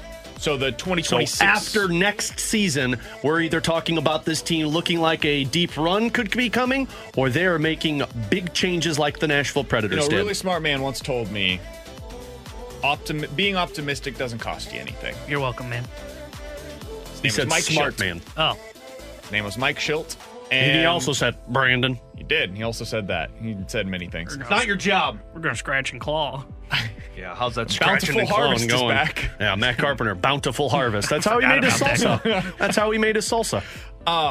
But to answer the question, I think it is more likely that they go on a run in 2 years. I think this Western Conference is opening up around the Blues, and if they take advantage of this the way that they potentially could, if they play their cards the right way, and I believe in Army enough to think that he will, I think they could be right there. So in a couple of years, Leon Draisaitl's a center for them, and the Blues are going to make a deep run in the postseason. Just slid that one in. I think. Do you like how I slid in Leon Draisaitl's Blue? That's well, nice. I mean, Mike Liut is his agent. I mean, if they're doing that, I feel great. Mike Liut, the newest Blues Hall of Fame member, is his agent. I'll say more likely they're taking pieces away from the team still. I'm not as highly sold on Snuggerud Dvorsky coming in, fixing the team, and zippity-doo-dah-day, here we go, to the Stanley Cup playoffs and being a true contender. I think Did you just make a 90s Disney reference and not even know you did it? You're welcome. Okay. I have serious concerns about the foundation of this team. So I'm going to say more likely that they're selling off serious pieces. I think I'm going to say it's more likely they're making a push because I don't think Snuggerud and Dvorsky are coming in to fix the problem. I think they're coming in to be a part of the solution. I am also concerned of what you just said, which is why it kind of sparked my interest when Mike said, like, you know, Nashville made wholesale changes to fix the culture and it changed their roster. I think you could do both. I think if you feel like you've got depth coming in, if there's still a culture problem, you could do both. But in 2 years, I'm going to back my faith in Doug Armstrong and say, like, yeah, I think they're competing for something. Yeah, and I think that's probably the right answer. T-Bone? It's more likely to have a breakout season this year for the Cardinals. And I don't know if this second guy I'm going to say would fall into this, but I'm going to throw him in here. Mason Wynn or Dylan Carlson? More likely they do what? Say that again? Have a breakout year. Mason Wynn. I'd say Dylan Carlson. I don't think you're going to see any offense from Mason Wynn. I think it's going to be all defense with him. And that's why, like, I would say that is a breakout. If you see him become, like, a Gold Glove candidate at shortstop. But isn't that the expectation? Like, isn't the expectation of... But if you have a guy that comes in at, what, 22 years old? Is that how old he is right now? Yeah, I think 22, 23, whatever it is. And he comes in, he's a borderline Gold Glover at shortstop and hits 230. That's a hell of a player, man. That's a really nice guy to have at that specific position. Now, if he did that at second base, it might leave you wanting a little bit more. But at shortstop, a premium defensive spot, I would say that's that would represent a breakout campaign for him because I think the bar's just lower at shortstop. I would say Mason Wynn. Again, I'm not sure like what he is going to be offensively. I think you're probably right. 210, 230, play Gold Glove defense. I haven't seen enough from Carlson to get excited about him, and I don't know where he's getting opportunities either. That's probably the biggest thing is I just don't know how is he getting into the lineup. I think he gets in the lineup by Tommy Edman. Or I think there's an injury that takes place, and that's where I think he gets in. And Dylan Carlson, like the most Cardinal thing ever is Dylan Carlson has a breakout year, looks like the guy that we all thought he was, and then the Cardinals sign him to a contract extension, and then he sucks the rest of it. Like that is the most Cardinals thing to happen. Hey, they didn't give O'Neill an extension. Yeah, but boy, they were close. That was just me. No, yeah, yours was Bader. Yours was Bader, too. And to be fair, I feel good about that one. He ended up getting, like, the exact amount of money that I said that he probably would. Yeah, could you imagine him locked up at 10 years? Oh, well, I didn't say 10 years. I said $10 million per year. I said 5 years, $50 million. I thought it was 10 by 10. It was a 5-year, $50 million deal, and if they did do that, I think next year would have been the final year of that, and he's making, like, $13 million this year. Yeah, granted. Perfectly fine. Back then, he was playing like 150 games a year. Now he plays like 100. Is he perfectly fine? There might have been some stuff that you didn't love about it. You say tomatoes, I say strawberries. It's the same thing. Yeah, But my concern with Carlson is even in that year he did break out, 2021, that full rookie year, he was like barely above league average against right-handed pitching. He's just never shown it against righties, and I'm not going to be willing to go into the season expecting him to really take a drastic step in that direction. All right, 314-399-9646 is the Air Comfort Service text line for more likely to happen. More likely to be the Cardinals center fielder heading into the All-Star break. Tommy Edman, Dylan Carlson, or Victor Scott? I'll say Tommy Edman, because if he's hurt, it changes things, but I'll go down the path that he's not hurt. He's your center fielder. Yeah, I'll go Tommy Edman as well. I think they're going to be cautious with Victor Scott and wait to have him on the win trajectory where he comes up in like September as a late call-up and maybe even makes the postseason roster as just a guy that can be thrown into like a pinch running situation to steal a bag for you. I can't see them going to Carlson. And one thing that I'll be curious is like post All-Star break. I don't think they do this before the All-Star break. Post All-Star break, if Edman gets hurt, will they turn to Scott before Carlson in center field? No. I'd recommend it, but maybe. You'd also recommend leading off with Goldie, and that's not going to happen. There's obviously a ton of context that's necessary here. Like, is he playing well? What's Karlsson look like? Yeah. I just don't think Karlsson's a center fielder. Even if he was hitting, I wouldn't want him in center. You guys know I've been saying that for years, and everybody criticized me and said, oh, but BK, he plays well. Look at the number. No, watch him. Watch the games. Watch the games, guys. You don't watch the games. Watch the games. I do watch the games, and he looks fine. He doesn't. He looks like he's not a natural center fielder, and that's okay. He looks fine. There's no harm in just being an excellent corner outfielder. That's what he is. Tommy Edman is an excellent center fielder. I believe that Harrison Bader was an excellent center fielder. Now, neither of them were Jim Edmonds. Jim Edmonds is one of the best, not named Andrew Jones, who should be a future Hall of Famer. But they're good. They're really good out there. Did your sassiness fall over Dylan here? Karlsson is like a... If I was doing a scale of 1 to 10, Karlsson would be like a 5. He could play it. I don't want him to play it every day, but he can if he hits. He can play it. He doesn't hit well enough. He can play it when Edmund needs a day off. Yeah. Not if Edmund's hurt for a 3-week stretch. He can't play center field. Because I saw a lot of the ball in the gap and him going, I got it. Oh, I don't got it. You know what? None of this is your job, you two. So just keep your mouth shut. From the 636, guys, he looks fine, and the numbers back that up. You're all about the numbers, BK, unless they disagree with you. I disagree with a lot of defensive numbers. I think defensive numbers are... crap.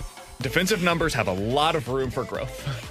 And that is what I will say. Oh, hey, there's BK looking at numbers being like, no, I don't agree with these, but I agree with these. The numbers say he was, a -1 in run save in center field. Edmund +4. Numbers say Wilson Contreras was fine behind the plate. No, they don't. Yeah, they did. 314-399-9646 is the air comfort service text line. More likely Gorman and Walker both hit 30 home runs, or Miles Mikolas and Sonny Gray both win 15 games.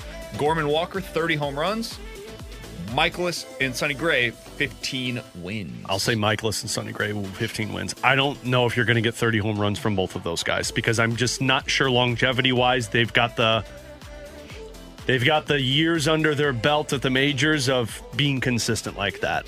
So I think we all talk about how wins don't matter, right? Especially in baseball. I think you could get to 15 wins for both of those guys if the offense is hitting and they pitch well. Cardinals better be good.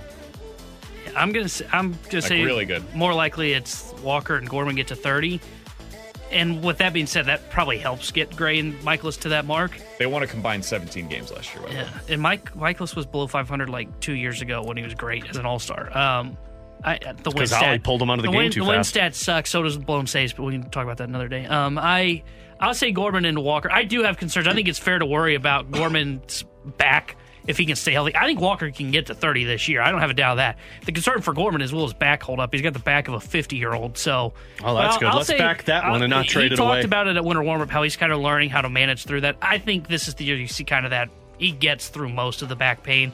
Good. So I'll say more likely they hit 30 Chronic bucks. Back issues never plague somebody in their career. I mean, to be fair, I was willing to trade Preko with him, and now I would have looked like an idiot because he looks great. You still look like an idiot. No. Yeah, it's Gorman and Walker.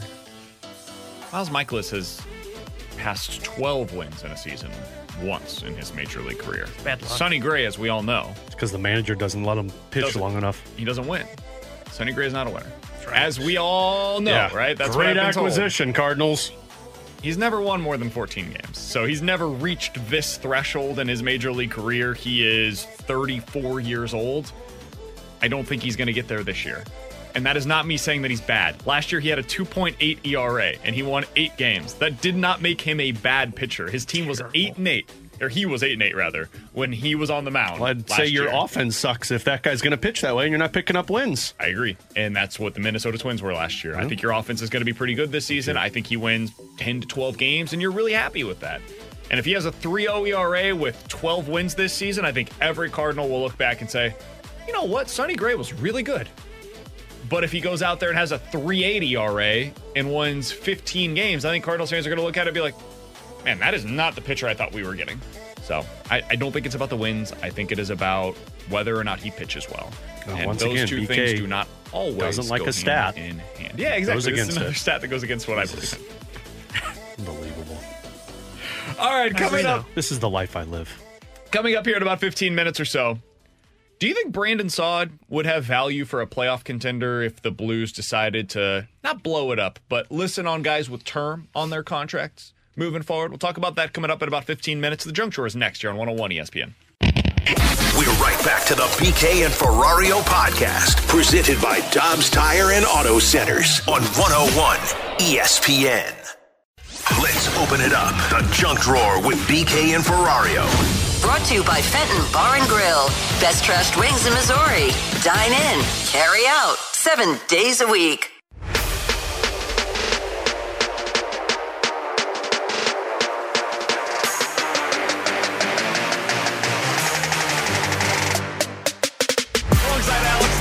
BK, in just a little bit, we'll talk about the value of Brandon Saad if the Blues were to sell at the trade deadline. That's coming up here in just a bit. But right now, it's time to dive into the junk drawer. Guys, have you seen this story about Chiefs fans that were found in the backyard of their friend's house? No, we talked about this yesterday. I didn't see the story, but just hearing the conversation was just wild in itself. Have you seen this story, T-Bone? I've not. I know you told us a little bit about it. Okay. So police are looking into the mysterious deaths of three Chiefs fans that went home to watch a playoff game against the LA Chargers and never returned. Well, and not a playoff game. I'm reading right now from a story. I went Ron Burgundy. According to NBC News, it was a playoff game against the Chargers. But as we all know, Chargers didn't make the playoffs this year. So it was a regular season game against the LA Chargers, but it was in the month of June. Do some work, man. I'm already questioning this story. This is one of those fake stories you guys make fun of me about. The three men went to a home in Kansas City on January 7th. They went to watch the game. 2 days later, one of their fiancés went to the home looking for them because he never came back. She called the police. They confirmed there was a body on the back porch. And then as they continued looking around that house, they found two other dead bodies in the back of the home. Now, Alex, this was January. It was obviously incredibly cold out there. And they died, apparently, because of the cold. They literally froze to death in the backyard. Now, this is the part of it that I don't understand. There were, quote, no obvious signs of foul play seen at or near where the men were found, and no arrests have been made in relation to this. This is unsolved mysteries. This is the stuff I hate, man. Oh, I love this stuff. You like this? Oh, I love this stuff.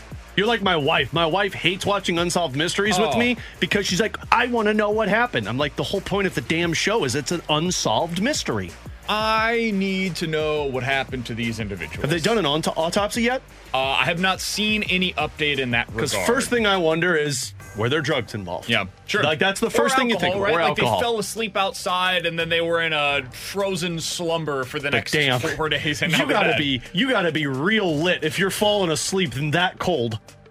I mean, there's gotta be some kind of foul play here, right? Yeah, you don't want to know where my twisted mind goes. These three guys were murdered somehow, and then they were placed in the backyard. This weird serial killer had like a dinner with them outside and just placed them at chairs and made it look like it was natural causes. I need more information on this story. Like, I need oxygen. Like, it is at that level. Like, they need oxygen, right? Yeah, they needed oxygen and warmth. Yeah, no, I'm okay. Man, I love these kind of stories. I think this is great. These guys weren't old. They were your age, Alex. Whoa, don't throw that at me. 37 and 38 years old. 36? No. Jesus, man. 33. Oh, well, you're close. You'll be there sooner or later. Death is around the corner for me, I know. They say that this is not being investigated as a homicide, and there's no suspicion of foul play, and they don't suspect that there was anything that took place here. Like, the texter brings up a great point. My first question is, how the hell did it take the wife 2 days to go find them? So, fair question. Also fair, and she's one of the suspects in my mind. Yeah, she's the one that probably did it and put them in chairs outside and let them freeze. In my mind, allegedly, you know, all of the disclaimers here, so that way we don't get sued or anything, because I don't know the woman, but I would be suspicious. I would have follow-up questions. Primary suspect number one. Like, Alex, if you went to, you know, let's say you and T-Bone came over to my place. It would never happen, but let's different say it scenario. We're watching a Blues playoff game, which also won't exist, but, you know, in this scenario, the Blues made the playoffs. Whoa, Western Conference sucks. They'll probably make the playoffs. Maybe. You guys come over, and we watch the playoff game together. 11 o'clock, you know, we've had some drinks. We go sit outside, smoke some cigars together, right? That would never happen. Something on Tebow's radar. That would never happen. I do it. And in this scenario, the playoffs are actually played in January instead of, you know, May or June. What kind of weird world are you putting together right now? Just, like, we don't have a team here. We don't have a team that all of us are rooting for. Mizzou makes the college football playoff. This is a better way to go about it. And we're watching the game together at my place, right? Then. January. Same thing as... It's like 60 degrees in January at the college football playoffs. Whatever. And you don't go home for 2 days. Oh, yeah. If I don't come home that night, my wife is probably calling the police. Like, his mom is calling the police. True. If he doesn't show up for the next 2 days at his apartment. T-Bone's probably right. She's not. I can damn well tell you that my wife is calling the police. Like, my wife's texting me while I'm there, and if I'm not responding, she's getting concerned. Maybe she was out of town. I need answers. Yeah. Maybe she was out of town. This will be a Netflix documentary. You know that, right? This will be a documentary very, very soon. I love these types of unsolved mysteries. Alien abduction would be the other one I'd think of. Somebody said they were probably drinking around the fire pit, passed out, and then froze to death. There's a big leap between drinking around the fire pit, passed out, dead. You know what happens? When you pass out, you wake up a couple of hours later, especially if I'm out in the frigid cold. I mean, I guess maybe they were, like, legitimately blacked out. You don't black out for 2 days. Well, no, but if you're out there for But it's going to take you a long time to freeze. Somebody said, you guys are missing a lot of the story. The guy who owns the house didn't answer anyone's calls for 2 days, ignored everyone, and apparently didn't know they were dead out back. Oh, okay. He just moved out of the house as well. All right. Primary suspect number two. Here we go. Yeah, there's another guy. Like, this is... Let's try and solve this together. All allegedly, the wife and the homeowner knew each other behind the husband's back, and it was a dual-op thing so that they could live together in bliss. Interesting. Man, I watch way too many crime stuff. Busted a window, yelled, this is from a different story, and announced her presence. And while she's inside, said nothing to him. Then the cops come 10 minutes later, and he comes out nonchalant in his boxers and with an empty wine glass in hand. Nothing is adding up. This guy's partying. Someone said Meemaw wouldn't stop like Liam Neeson until she finds Tanner. Yeah, this dude that lives there should go to jail. This guy should go to jail. Allegedly. No. We need proof, man. They're all hanging out since after the game on Sunday. He knew people were looking for them. He read messages of people searching for him on Tuesday. It's interesting how they quickly just said no foul play. I just want the cause. So there's four dudes here. Three are dead and one guy that lives there that's alive. That wouldn't answer your calls and then moved out after. Okay. Yeah. All right. Yeah. I'd like to have a couple of conversations with him, if that's okay. Kansas City Chiefs fan was asleep on the couch for 2 days while friends lay dead in his backyard. How? According to his lawyer. How? Oh, that has got to be shrooms. Yeah, I was going to say, there's drugs then. There's drugs involved. Allegedly. At the time, it was -2 degrees. Okay. Also, why are you going outside to have some beers in -2 degrees? Sitting around the fire at -2 degrees is not a good idea.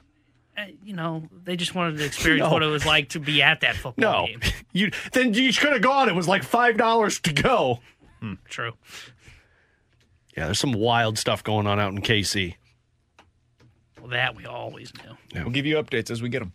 You're on BK and Ferrario. This is a news. We're company. Like we should turn into a crime podcast. Oh, dude, we watched a documentary last night. It was An American Nightmare, I think is what it's called, on Netflix. I'm not going to spoil it for you, but if you liked the movie Gone Girl, you should watch this. No, that is a good one. I won't spoil it for you, but it was a nightmare in America.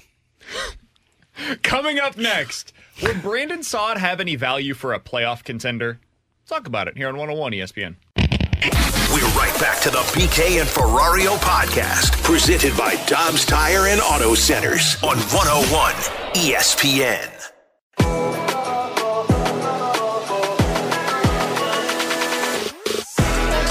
T-Bone on BK. You know who I think is more controversial than he should be? Brandon Saad. Because Brandon Saad, in my opinion, has been exactly what the Blues signed him to be, Alex. When you look at what he's produced so far, season 1, 24 points, or 24 goals, 50 points. Season 2, in 7 fewer games, 19 goals, 37 points. So far this season, he is on pace for 24 goals and 38 points. That's pretty much what the Blues thought Brandon Saad was going to be. And last night, had a really nice game. If not for Brandon Saad, you don't win that one out in Calgary. Puts in 2 goals. That is the player that he was supposed to be. And yet, Alex, when I went over to The Athletic the other day, they were talking about players that could potentially be traded, and Eric Duhachik, who I think does a really good job, generally speaking, for them, he had a Who Says No piece, and fans sent him trade proposals. And one of those proposals included Brandon Saad in a deal, I believe it was to Pittsburgh. And it wasn't a significant trade going either direction, but it was Brandon Saad to Pittsburgh was the genesis of it. And he said, I don't think Brandon Saad would be interesting to really any team in the NHL because he is underwhelmed relative to expectations and his contract. Alex, this is the question that I wanted to ask you. Brandon Saad has 2 more years after this season left on his deal. He's at $4.5 million. Now, important note, Brandon Saad has a full no-trade clause, and if he doesn't want to move, he doesn't have to be traded. But if the Blues decided to sell as they get closer to the deadline, and we're about 6 weeks away right now, do you think he has value on the trade market? Yeah, I would almost guarantee there's value on the trade market, but there's a couple of other scenarios that come into play. Does he want to go there, and are the Blues willing to eat some money?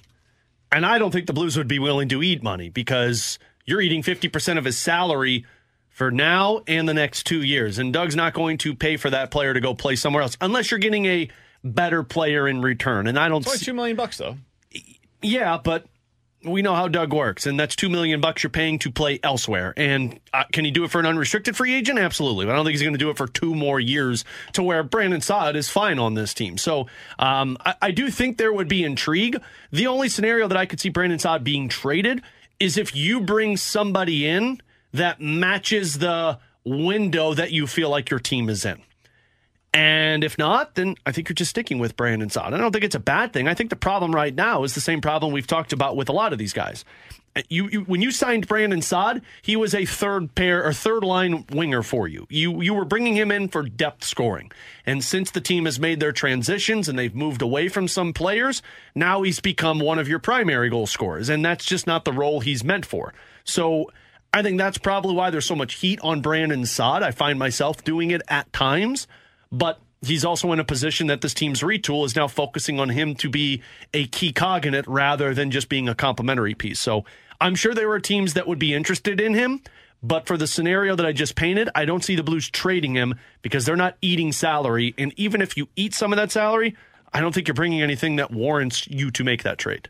That's kind of where I am, is I think you'd have to eat some money for a deal to get done with Brandon Saad. And I don't think the Blues want to do that. I don't think they want to eat any money, even though, like, I don't expect them to be a cap team next year when the cap does go up, because why would ownership want to spend to the cap for a team that's in the middle of a retool? It doesn't make sense. But I think Saad's been fine, and I think the frustration for him this year, and I'm totally with Alex, I get caught up in it too, is because the expectation for the Blues, at least what they said publicly, was, hey, we want to be a playoff team. Okay, well, if you want to be a playoff team, you need more from Brandon Saad, but that's not really what Brandon Saad is suited for. He should be a third-line guy that does float in and out of games that maybe you don't notice for a week stretch, but it doesn't kill you because he's on the third line. And the problem with this team is he's on the second line. He's supposed to be like, what, your fourth-best goal scorer? Mm-hmm. And when he goes through those floating in and out of games, therefore a stretch, like a 5-game stretch where he just doesn't do much offensively, it becomes very noticeable. So with somebody like him, yeah, and honestly, I don't think his contract's a bad contract, but I don't know if somebody's going to trade for him with 2 more years of control without some money being eaten. Yeah, like when he was in Colorado, that was the perfect role for him. He could float in and out of games because you had the main guys that took care of business, and Saad would step up when you needed him to. And this is why I think if I'm a contender, he's exactly the kind of player that I'm looking for. Yeah.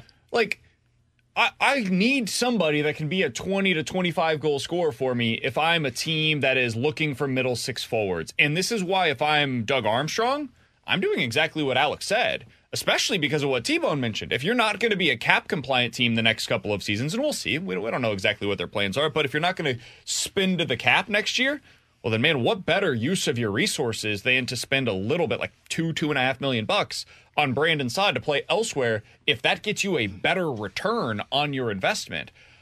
I think what the Blues will probably do is push all of these decisions that we're talking about to the offseason. I think that's the most likely outcome is they say, you know what? And I believe he's got a modified no trade in the offseason.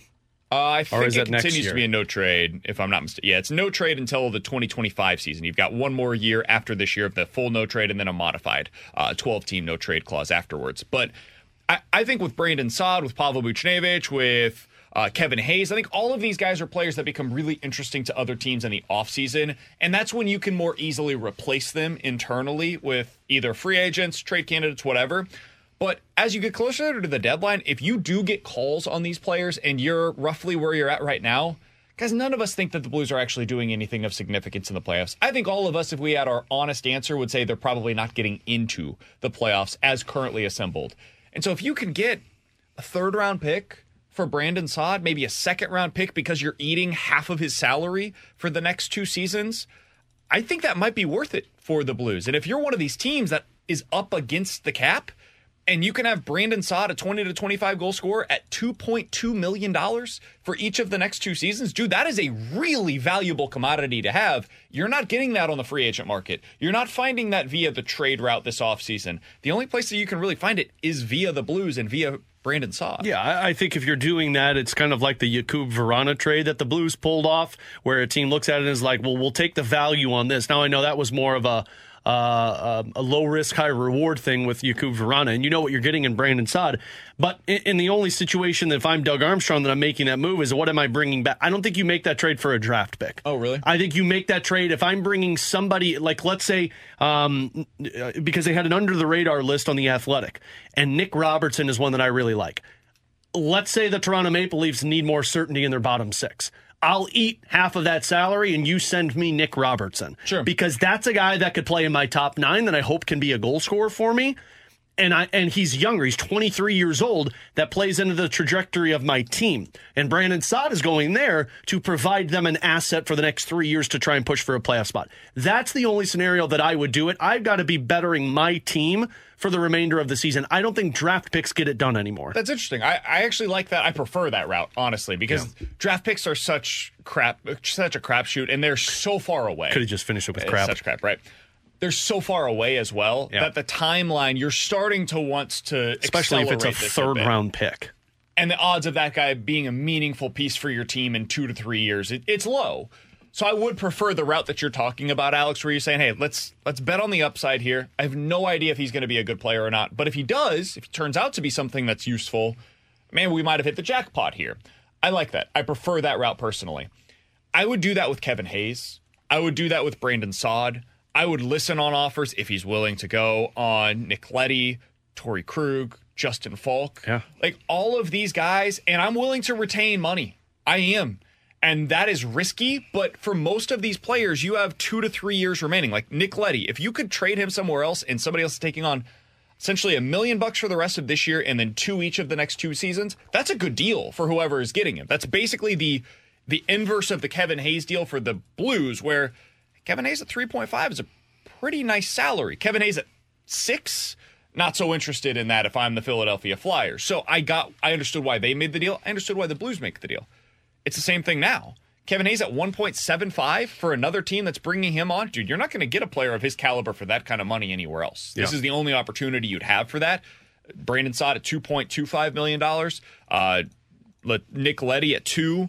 Torrey Krug at 3.5. Same thing for Justin Falk. These are guys that if you were to deal them, yes, you're having to maintain some salary, but you could get a better player because you are willing to eat some of that money. And if you're not planning to really compete on a super high level, it's not the biggest deal in the world if you're retaining salary for 2 or 3 of these guys. Yeah, and that's why I just, if I'm Doug Armstrong now, I'll eat salary. I'm not going to eat salary for Falk and Krug because although you are opening up cap space, you're also spending, like, I think, for the next 4 years, and that might be a little bit more difficult to swallow than, like, a Nick Leddy or a Brandon Saad, where, I mean, that's, like, what, 2 years that you're paying for those guys. But, again, I'm not doing any of this to just get draft picks. I'm doing this to get roster players in return that can bring in different faces and different mouths to my team that can try and expedite this retool, because I've got 5 picks in the first 3 rounds this upcoming draft, and mine might be a top 12, top 10 pick. I'm good on draft picks. What I need now are different position players that can start to provide my team what they don't have. I think that's the way to look at it. And over on The Athletic, you mentioned it, Alex, they had a piece on some under-the-radar players that are kind of falling out of favor with their current team, the way that Jakub Vrána did last year. But it's a bit different because these are like young players that just haven't quite cracked their lineup in the way that they were hoping they would, as opposed to a guy that's been around the league, has been in multiple teams. Like Nick Robertson for the Toronto Maple Leafs is one of the guys that you mentioned. 2019 draft pick, 53rd overall selection that year, has had some moments where it looked like, hey, maybe this could come together for him, and it just... he's not the player they thought he was going to be, and they're trying to contend now. Yeah. Morgan Frost is a guy that just, it hasn't worked for him in Philadelphia the way they were hoping for. If he has a change of scenery, he gets into a different situation. Could it work with lower expectations elsewhere? Maybe. Those are the kinds of players that we're talking about here. Or you're betting on a potential buy low, high upside type of a player. Yeah, I mean, you get guys that fall out of grace with their teams. These guys, the other one that I really liked on this list was Oliver Wahlstrom for the New York Islanders. It's a right winger, 6'2", is a guy that can be a goal scorer for you. These are guys that are playing third or fourth line roles on teams that are trying to compete, and they're just not providing what that team needs. Those are guys that if I'm Doug Armstrong, I look at and I say, cool, we see if these guys fit into where my team is at right now, 24, 23, 25 years old. Let's see if they can do what Kapanen and Vrána weren't able to accomplish with this team. You know who I like that's on this list? Philip Broberg. Yeah. Former top 10 pick. I like Swedish defenseman. 6'4", 200 pounds, has that size, that length that you're looking for. He's 22 years old. It has not worked so far for him in Edmonton. Could you get something out of him? Absolutely. Could he replace Tyler Tucker on your roster? Like that spot in your roster, or really the Marco Scandella role whenever you trade if you traded Marco Scandella at the deadline. Like those are the kinds of risks that you have to be willing to take right around this time of a retool. Because if it works, if he's in year 4, year 5, and it's like, oh, suddenly it's clicked. And we know it takes a while for these defensemen to reach their full potential. Maybe you get a third pair defenseman that is able to play in your second pair occasionally. Yeah. And if that ends up being the case, man, you've got a guy that's making $800,000 that can be that role for you. That's something of significance. I'll give you another one that wasn't on this list. He's with the Winnipeg Jets, and I doubt that they would do this because it's in division. Logan Stanley, 6'7" defenseman who plays the left side. He's played 7 games for the Winnipeg Jets. All of these guys, like... Think the movie of replacements, like guys that have no role anywhere else you put together on a team. I think that's what the Blues should try and emulate with some of their trades this upcoming trade deadline, and bring in guys that say, let's flip the script a little bit. Let's give guys an opportunity that aren't getting it elsewhere and see if they can provide a spark for our roster. Are you okay paying $8 million next year for players that aren't on your roster? Yeah. If I'm bringing something in that gives me more production, absolutely. Because that would be the case if you traded I think this is all highly unlikely, but in this scenario, this is kind of the stuff that you got to do if you're Doug Armstrong. It's the creative thinking. If you were in Doug Armstrong's office and you said, you know what, we're going to trade Torrey Krug, we're going to trade Nick Leddy, and we're going to trade Kevin Hayes. Those 3 guys combined, you're retaining roughly... $6 million over the next 2 to 3 years. If you don't do that and you're not bringing in players on the other side, if those guys don't work out and you buy them out, you're also paying those guys to go play elsewhere. Because remember, Doug Armstrong said at that press conference, he's not afraid to buy guys out if they don't match where this team is headed. So, yeah, if I'm getting something in return, I'm A-okay with paying some money for it, because the window that the Blues have to compete is 2 to 3 years, which is the amount of time you're going to be paying those guys. Somebody on the text line pushes back, by the way. 314-399-9646 is the Air Comfort Service. Are they ashamed of us? In the show. Well played. Shane Falco. That's one of my favorite all-time movies, by the way. I love the replacements. They said, yeah, that really worked out with Jakub Vrána and Kapanen. Don't go back to that same well. But what did you lose for Vrána and Kapanen? Absolutely nothing.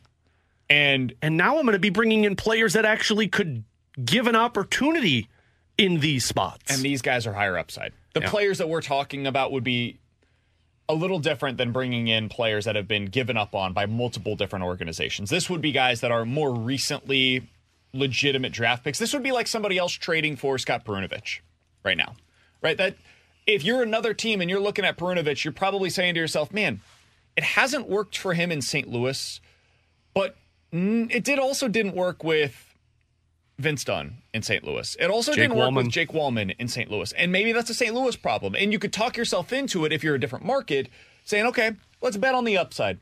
former top draft pick, won the Hobey Baker Award. Maybe it can work for him here if we put him into the exact right role. That's basically what we're saying for different teams with their scrap heap players. And can you make it work here in St. Louis? And real quick, one of the main reasons you have all of these guys still with the team is because Doug was hoping that these veteran players could provide growth to the players you have in place. And I don't think we've seen that with the veteran players' impact on these guys. So why not go for upside with some guys? Somebody said it's like the Barbie for Dean deal. To a degree, yeah, except with more term remaining on the contracts. Yeah. That's and you're getting more of an NHL experienced player. Coming up in about 15 minutes or so, we'll talk to Chris Kerber, the voice of the Blues, we believe. We'll see if we can identify where he is at right now. But Vancouver, next, Canada. The baseball writers mostly got it right yesterday. We'll give you our thoughts on the newest Hall of Fame for the baseball world and why yesterday locked in one current Cardinal as a future baseball Hall of Famer. We'll get into it all coming up next here on 101 ESPN. We're right back to the BK and Ferrario podcast, presented by Dobbs Tire and Auto Centers on 101 ESPN.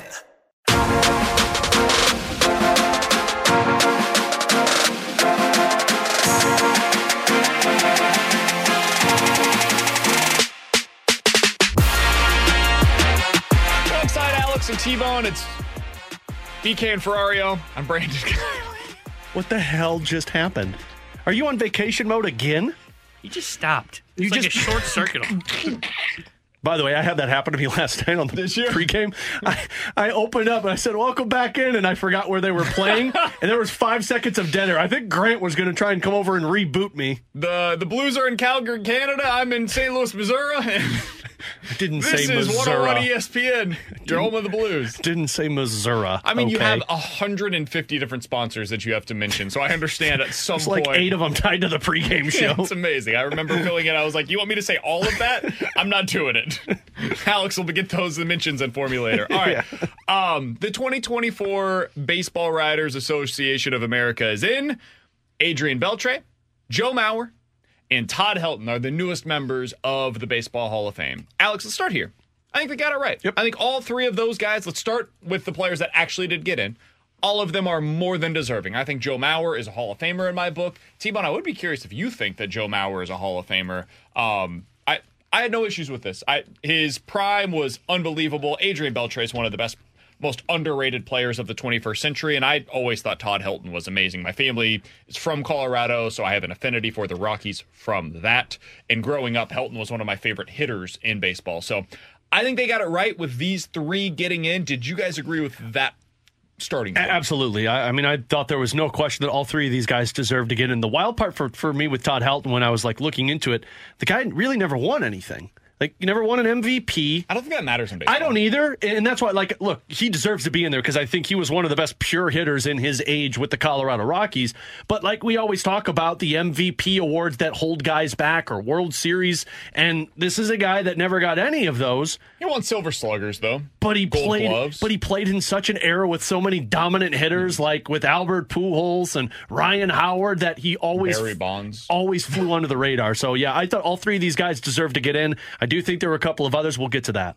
Yeah, I thought all three deserved to get in. And I know Mauer's career for some was a little bit shorter than they would have liked, but I mean, he was dominant at catcher when he was there. And I don't mean just dominant defensively. I mean offensively. Like that, you look at the year he won the MVP, I think it was 2009.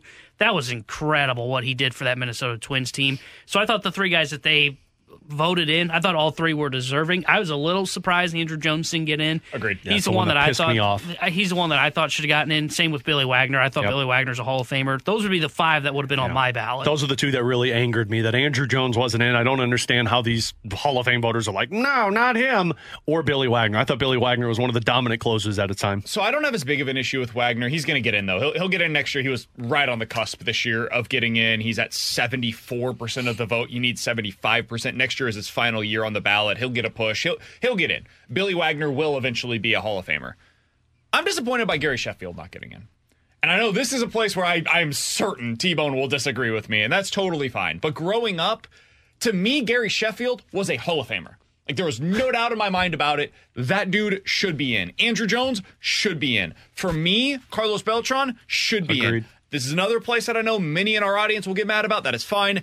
Alex Rodriguez is one of the best baseball players of our era. Alex Rodriguez should be a Hall of Famer, and if you want to market that he was a steroid user, go ahead and do so. And put it on the plaque and say there are either questions or, I mean, in his case, confirmed cases in which he was a PED user, and that supported his play in a way that buoyed his Hall of Fame case. Fine. Put that on the or put that on his plaque. It is a museum. You cannot tell the 21st century story of baseball, especially given the contractual status for Alex Rodriguez, without mentioning Alex Rodriguez, who is one of the best players that I have ever seen play the game of baseball. So I think he should also be in, but he's not getting in.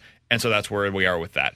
Those are my biggest takes, if you will, on what we saw voting-wise. Did you guys have any opinions on Sheffield, Jones, Beltran, A-Rod? Those are the other guys that got the next highest votes. Yeah, I mean, a lot of I know people push back. I'm on the same page. Like, I think a lot of those steroid users deserve to be in there. Sure, you got to put an asterisk next to it. Sure, you got to say that they used steroids. But I still think they told the story of baseball. And as you say, BK, it's a museum, essentially, what that Baseball Hall of Fame is.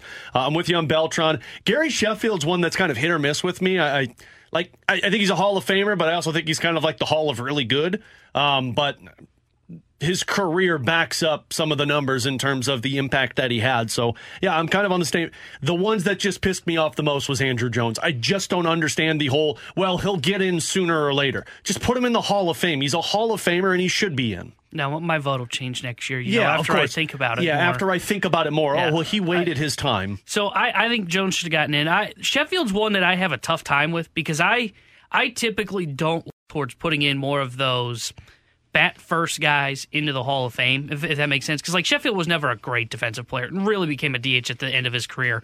And, like, you look at the offensive numbers, and it's like, holy crap, this guy's really good. And then, like, I look at, like, his WAR through his career, and, look, I'm one that's skeptical of WAR. I think I just saw, like, 11 wins above replacement, less than the average right fielder in the Hall of Fame, which just tells me his defense was such a negative against his case. And that's why, like, I still would have, like Jim Thome, for example, who was really a DH for his whole career. I would have voted in Jim Thome, but I had a difficult time trying to say that. So I'm on the fence with Sheffield. I would be okay if he got into the Hall of Fame. 2,700 hits and 500 home runs. Like, it's just the raw numbers are really hard to ignore with a guy like Gary Sheffield, man. Was he the second?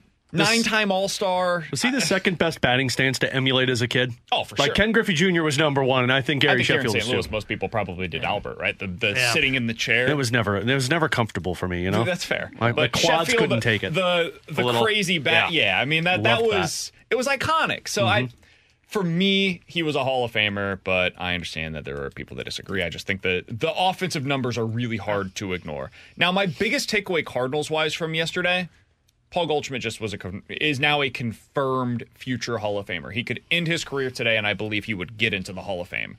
And I believe that the reason why is because of Todd Helton. Yep. Todd Helton's appearance into the Hall, given the Coors effect, which does have an effect on your numbers, although I think a little overstated by many, Todd Helton is incredibly similar in terms of his career numbers, wins above replacement wise, offensively, everything about what he did in his career. If you look at where Goldie is right now, they are almost identical.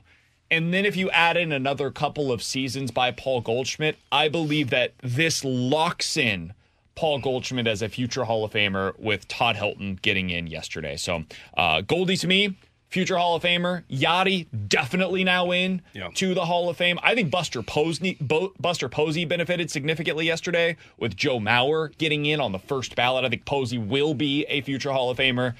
So there were a few trickle-down effects of what the voting was like this year that I think will affect future voting, but the biggest one to me was with Goldie. Yeah. Yeah. And I agree with that one, especially for Todd Helton. Like we just said, like there really wasn't anything behind Todd Helton other than just some really great numbers. And I could say the exact same thing with Goldie on top of that MVP that he just won. And I think Goldschmidt better defensively than Todd Helton ever was. Agreed. So I think it helped his case. The other one, and I brought this up in the office, I think Todd Helton helped Joey Votto a lot too. And Joey Votto, a great player. Same with Paul Goldschmidt, first baseman. I think you're right with Goldie, and Goldie I thought the MVP sealed the deal for Paul Goldschmidt in 2022. I think Todd Helton helped the case for Goldie, and it helped the case for Joey Votto. I think that's true. I just always have viewed Joey Votto as a Hall of Famer, but I'm unique in that regard. I know that that is not the common belief with him. But Todd Helton, I think, biggest thing, he secured the case for Paul Goldschmidt, because now when people do the comparable numbers, they'll see Paul Goldschmidt's name next to Todd Helton. It's like, okay, easy check mark. Yep. Just go ahead and put that in. Well, and there's also no controversy whatsoever surrounding Goldie, which will help. Other than you got to make sure he waits his time. You know, he's got to sit for a couple of years to figure out what it means to be a Hall of Famer. I think he'll be a first ballot guy. Goldie? Mm-hmm.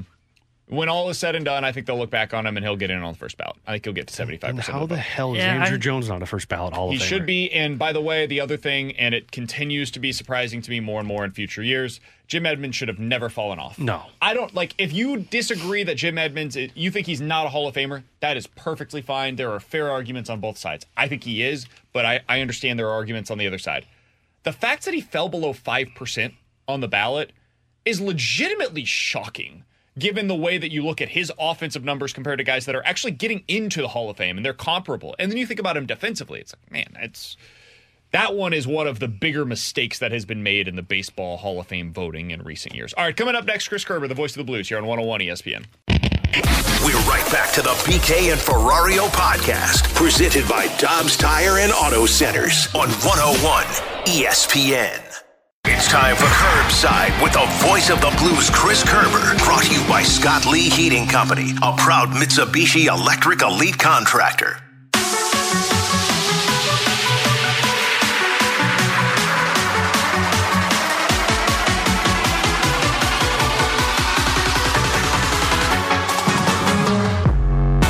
Alex and T-Bone, I'm BK. Happy to go out to the 101 ESPN hotline to be joined by Chris Kerber, the voice of the Blues. He's joining us here on BK and Ferrario, as he does each and every Wednesday on the show. Kerbs, we appreciate the time as always, man. You guys had the trip over from Calgary to Vancouver last night. What was your biggest takeaway from the Blues' 4-3 win against the Calgary Flames? Well, it's just, I think one of the biggest takeaways for me, BK, is just the fact that this team has a certain way that they have to play to be successful. The question is will they buy into it and do it for 60 straight minutes? And you saw what they did in the last home game and how well that went. You saw how well and good they looked in the third period. That's the formula. So they have the formula. They know what it takes. You know you've got the goaltending that's going to give you a chance to win every single night. And so the question is do enough guys give it that kind of effort every single night? And if they do, they've got a chance to claw into this thing. Kerbs, I loved Drew Bannister's postgame. And frankly, I've loved his bluntly honesty after every single game, to where when things, even after a victory, look bad, he is straightforward. Like last night, saying, like, look, we fell asleep in the first period, and when we decide we want to play, we can be a dangerous team. And it seems the players take what he's saying and put it into effort the next game. Well, they're trying, and we haven't seen it fully consistently. Although, look, for a team that hasn't been, as an overall record, 4 games over 500 since the end of the 21-22 season, they have played 4 games over 500 at 10-6-1 under Drew Bannister. So I think you have to look at that as a positive thing. And Alex, where I agree with you a lot on that is, I'm listening to the post-game press conference last night, and I went, man, that sounds a lot like the bluntness of Berube, and I love it. Now, he doesn't kind of have that. He doesn't have, I think, that hulking personality, you know, and kind of stronger voice tone that Craig Berube had. But he says the same thing, and he's just being really blunt and direct of what it takes. And look, one thing is very clear. And how many times have we heard, with all the different coaching changes around the league this year, teams and general managers and new coaches and everybody talking about accountability? Man, one thing is very clear. Doug Armstrong came in and says, I want to start seeing accountability held throughout the room. But to me, Alex, now, this accountability has got to come from the guys within. I think Drew Bannister has given them a roadmap.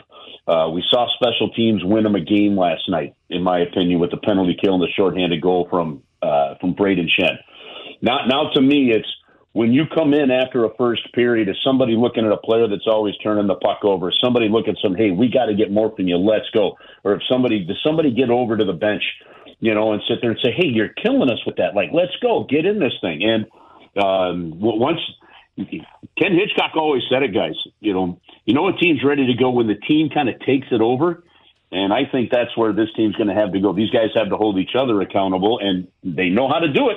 They've shown that they can play a certain way. Now it's a matter of getting it done. Curbs, is some of that, though, like guys that are more talented, and I'm not trying to be demeaning here, but guys that are more talented are more likely to play consistently every single night. Like, you know what you're getting from Crosby every single game.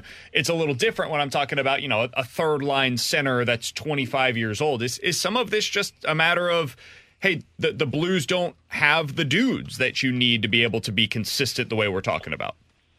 You know what, Brandon, I think that's a very fair question to ask. And I think that is part of the case here, you know, except for the fact that, you know, I think there's more consistency to see out of Buchnevich and Kyrou. Okay. What we saw in the third period is what you need to see more. The way Jordan Kyrou was able to use his speed and take over that game a little bit in the third period, you saw way too many, in my opinion, turnovers and stuff in the first. All right. It was a bad bounce, on Torrey Krug at the point, but it's a veteran player that was unable to hold the puck in, that led to that third goal that Calgary scored. In a lot of cases, we're not talking about young players needing to bring that consistency to be the difference maker. We're actually talking about veteran players. Look at the impact Brandon Saad had on that game. I think you want to see more of that because you can see it. He's playing in a top six role. So, yeah, where I agree with you is that I don't think you have the depth on this team, top to bottom, where you're going to see that. But I do think that from top to bottom, there is more consistency to find in most of the players, whether it's an older guy or a younger guy. Curbs, one other thing that I noticed last night, and it was kind of an in-game change by Drew Bannister in that third period, was he went back to Kessel with Krug and Falk with Scandella. And like, I'm trying to weigh the optimistic versus the pessimistic side of it, but it does seem like Drew Bannister keeps going back to having a defensive-minded player playing with both Krug and Falk rather than keeping them together as a pair. Yeah, you know what? It was a great in-game change that he made. You were looking at the way the matchups were going, and, Kessel had a couple of turnovers there, coughed up that one pizza early in the game, right? And, and whether it was something to calm him down. But Marco Scandella was having a really strong game, So, I wonder if it was actually and different ways of looking at things, right? Do you look at it as Kessel was moved up with Krug, or do you look at it as Scandella was moved up with Falk? And I was trying to look that up earlier today. Based on the playing time, it was kind of hard to be able to discern that one way or the other. Exactly. It was like 50-50. Yeah. Yeah, so when we get to the arena, they have a team meeting now down here in the hotel. There was no skate today. When we get to the arena to talk to Drew Bannister later, I'll ask that question to him. But, sometimes it's just a feel. And, geez, I know we're going to jinx them at some point in time here. Maybe we're past the jinx and stuff's going to happen. But this is just a... This is a crazy doggone nugget. I mean, Matthew Kessel just played in his 10th game last night of this season. He played in two last season. And he's averaging 16-plus minutes a game over those 12 games he's played in the NHL. He has been on the ice for one total goal against. That's special teams or even strength. One. I mean, that's phenomenal. Yeah. That's crazy. I guess that's also lucky. I got to be honest with you. I don't know what it is. Like eventually he's going to have a -3, right? And then we'll go apologize to him for talking about it. But it is kind of a cool stat, and you've got to be really excited about this because, well, I don't know if really excited overstates it. That might be too much. But you've got to be really happy about this because if there's one area where the Blues, when you're looking at the prospect pool coming up, the one area where they don't have a whole lot in terms of young, impactful defensemen or young, impactful players is defense. So the fact that he's able to step in and look like he's becoming a player at the NHL level is really, really encouraging. Hey, Curbs, we're looking forward to the call tonight. Blues versus the Vancouver Canucks, a team that has been just absolutely gangbusters so far this year. Puck drop for that one coming up at 9. Pregame with Alex will begin right here on your home of the Blues, 101 ESPN at 8 o'clock. Appreciate the time as always, man. Enjoy the game tonight. Yeah, thanks, and don't forget our West Coast hockey rule. It's actually a law. I'm pretty sure it's on the books, but if kids want to stay up with the radio on in the room when the Blues are playing on the West Coast. They're allowed to do that. Oh. So that's just a note for all the parents. There you go, T-Bone. You get to stay up tonight, man. Nice. Luca was listening to it in his bath last night, so we are participating. You kept Luca up that late? Well, it was second period. Cheers. See you, Curbs. See you, Curbs. Take it easy. This is Chris Kerber, voice of the Blues here on 101 ESPN. Curbs said, I'm not listening to you guys go back and forth. I'm done. That's fine. You guys listen to me. I'm not listening to you. It's only 1:50 right now. I got to be up until 11 o'clock. Coming up next, we're hitting the BK and Ferrario Rewind here on 101 ESPN. We're right back to the BK and Ferrario podcast, presented by Dobbs Tire and Auto Centers on 101 ESPN. Let's run it back with a daily rewind on BK and Ferrario. Brought to you by Gloria Lou, your home sold guaranteed realty. Selling your home begins at GloriaHasTheBuyers.com.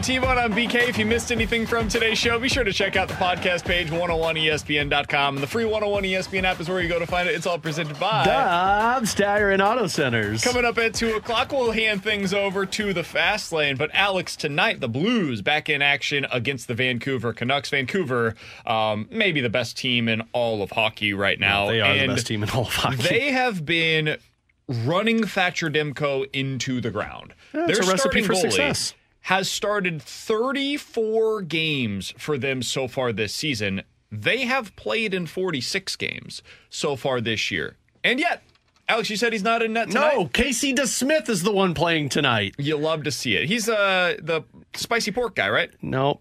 That's Louis Domingue. Ah, close. That was, so close. No, it really wasn't. I don't even think that's the same province. They both played for Pittsburgh, so you can understand the confusion. Yeah, they did, but different times. I think DeSmith was the one that went down first before Domingue went in, right? Louis Domingue didn't play on Casey DeSmith's team last year. Ah, damn. Louis Domingue was 2 years ago. Man, stop living in the past. They both played together. They were on that team. I think I'm right on this. Don't check my work. Tristan Jarry was the one that went down, and Louis Domingue stepped in and played. Alex, what are you expecting tonight? I don't know. Remember when Doug Armstrong said, like, I feel like we wake up and we don't know what to expect from this team? I feel like I don't know what to expect from this team. Look, it's a tough travel. BK loves that excuse, but you are dealing with that 1 hour time zone again. Hey, I know BK don't like this excuse. This team loves that excuse. I'm expecting them to play a tight game defensively, but I am expecting Vancouver to... Here's the thing about the Blues. They struggle against teams that forecheck hard and play well against teams that are rush teams. Calgary's a team that likes to also play off of the rush. It creates scoring chances. Vancouver is a Rick Tocchet, Craig Berube-esque team. They are going to forecheck the hell out of you. How do you respond to it? We'll see if the Blues have 60 minutes in them. Yeah, I've got the Blues losing this one 4-1 tonight. I was right on last night with the Blues winning in that game. I've got 4-1 in favor of Vancouver. Didn't he say that the Blues are only going to win one game on this stretch? I did not. I had Calgary -1.5. Starter Casey DeSmith suffered a lower body injury in the second overtime, and that is when Louis Domingue came into the game, and we got the spicy pork quote afterwards. Oh, that's who we were talking about? I had no idea. No, for Alex and T-Bone, I'm BK, your hockey expert here on BK and Ferrario. The Fast Lane's coming up next here on 101 ESPN. You've been listening to the BK and Ferrario podcast, presented by Dobbs Tire and Auto Centers on 101 ESPN.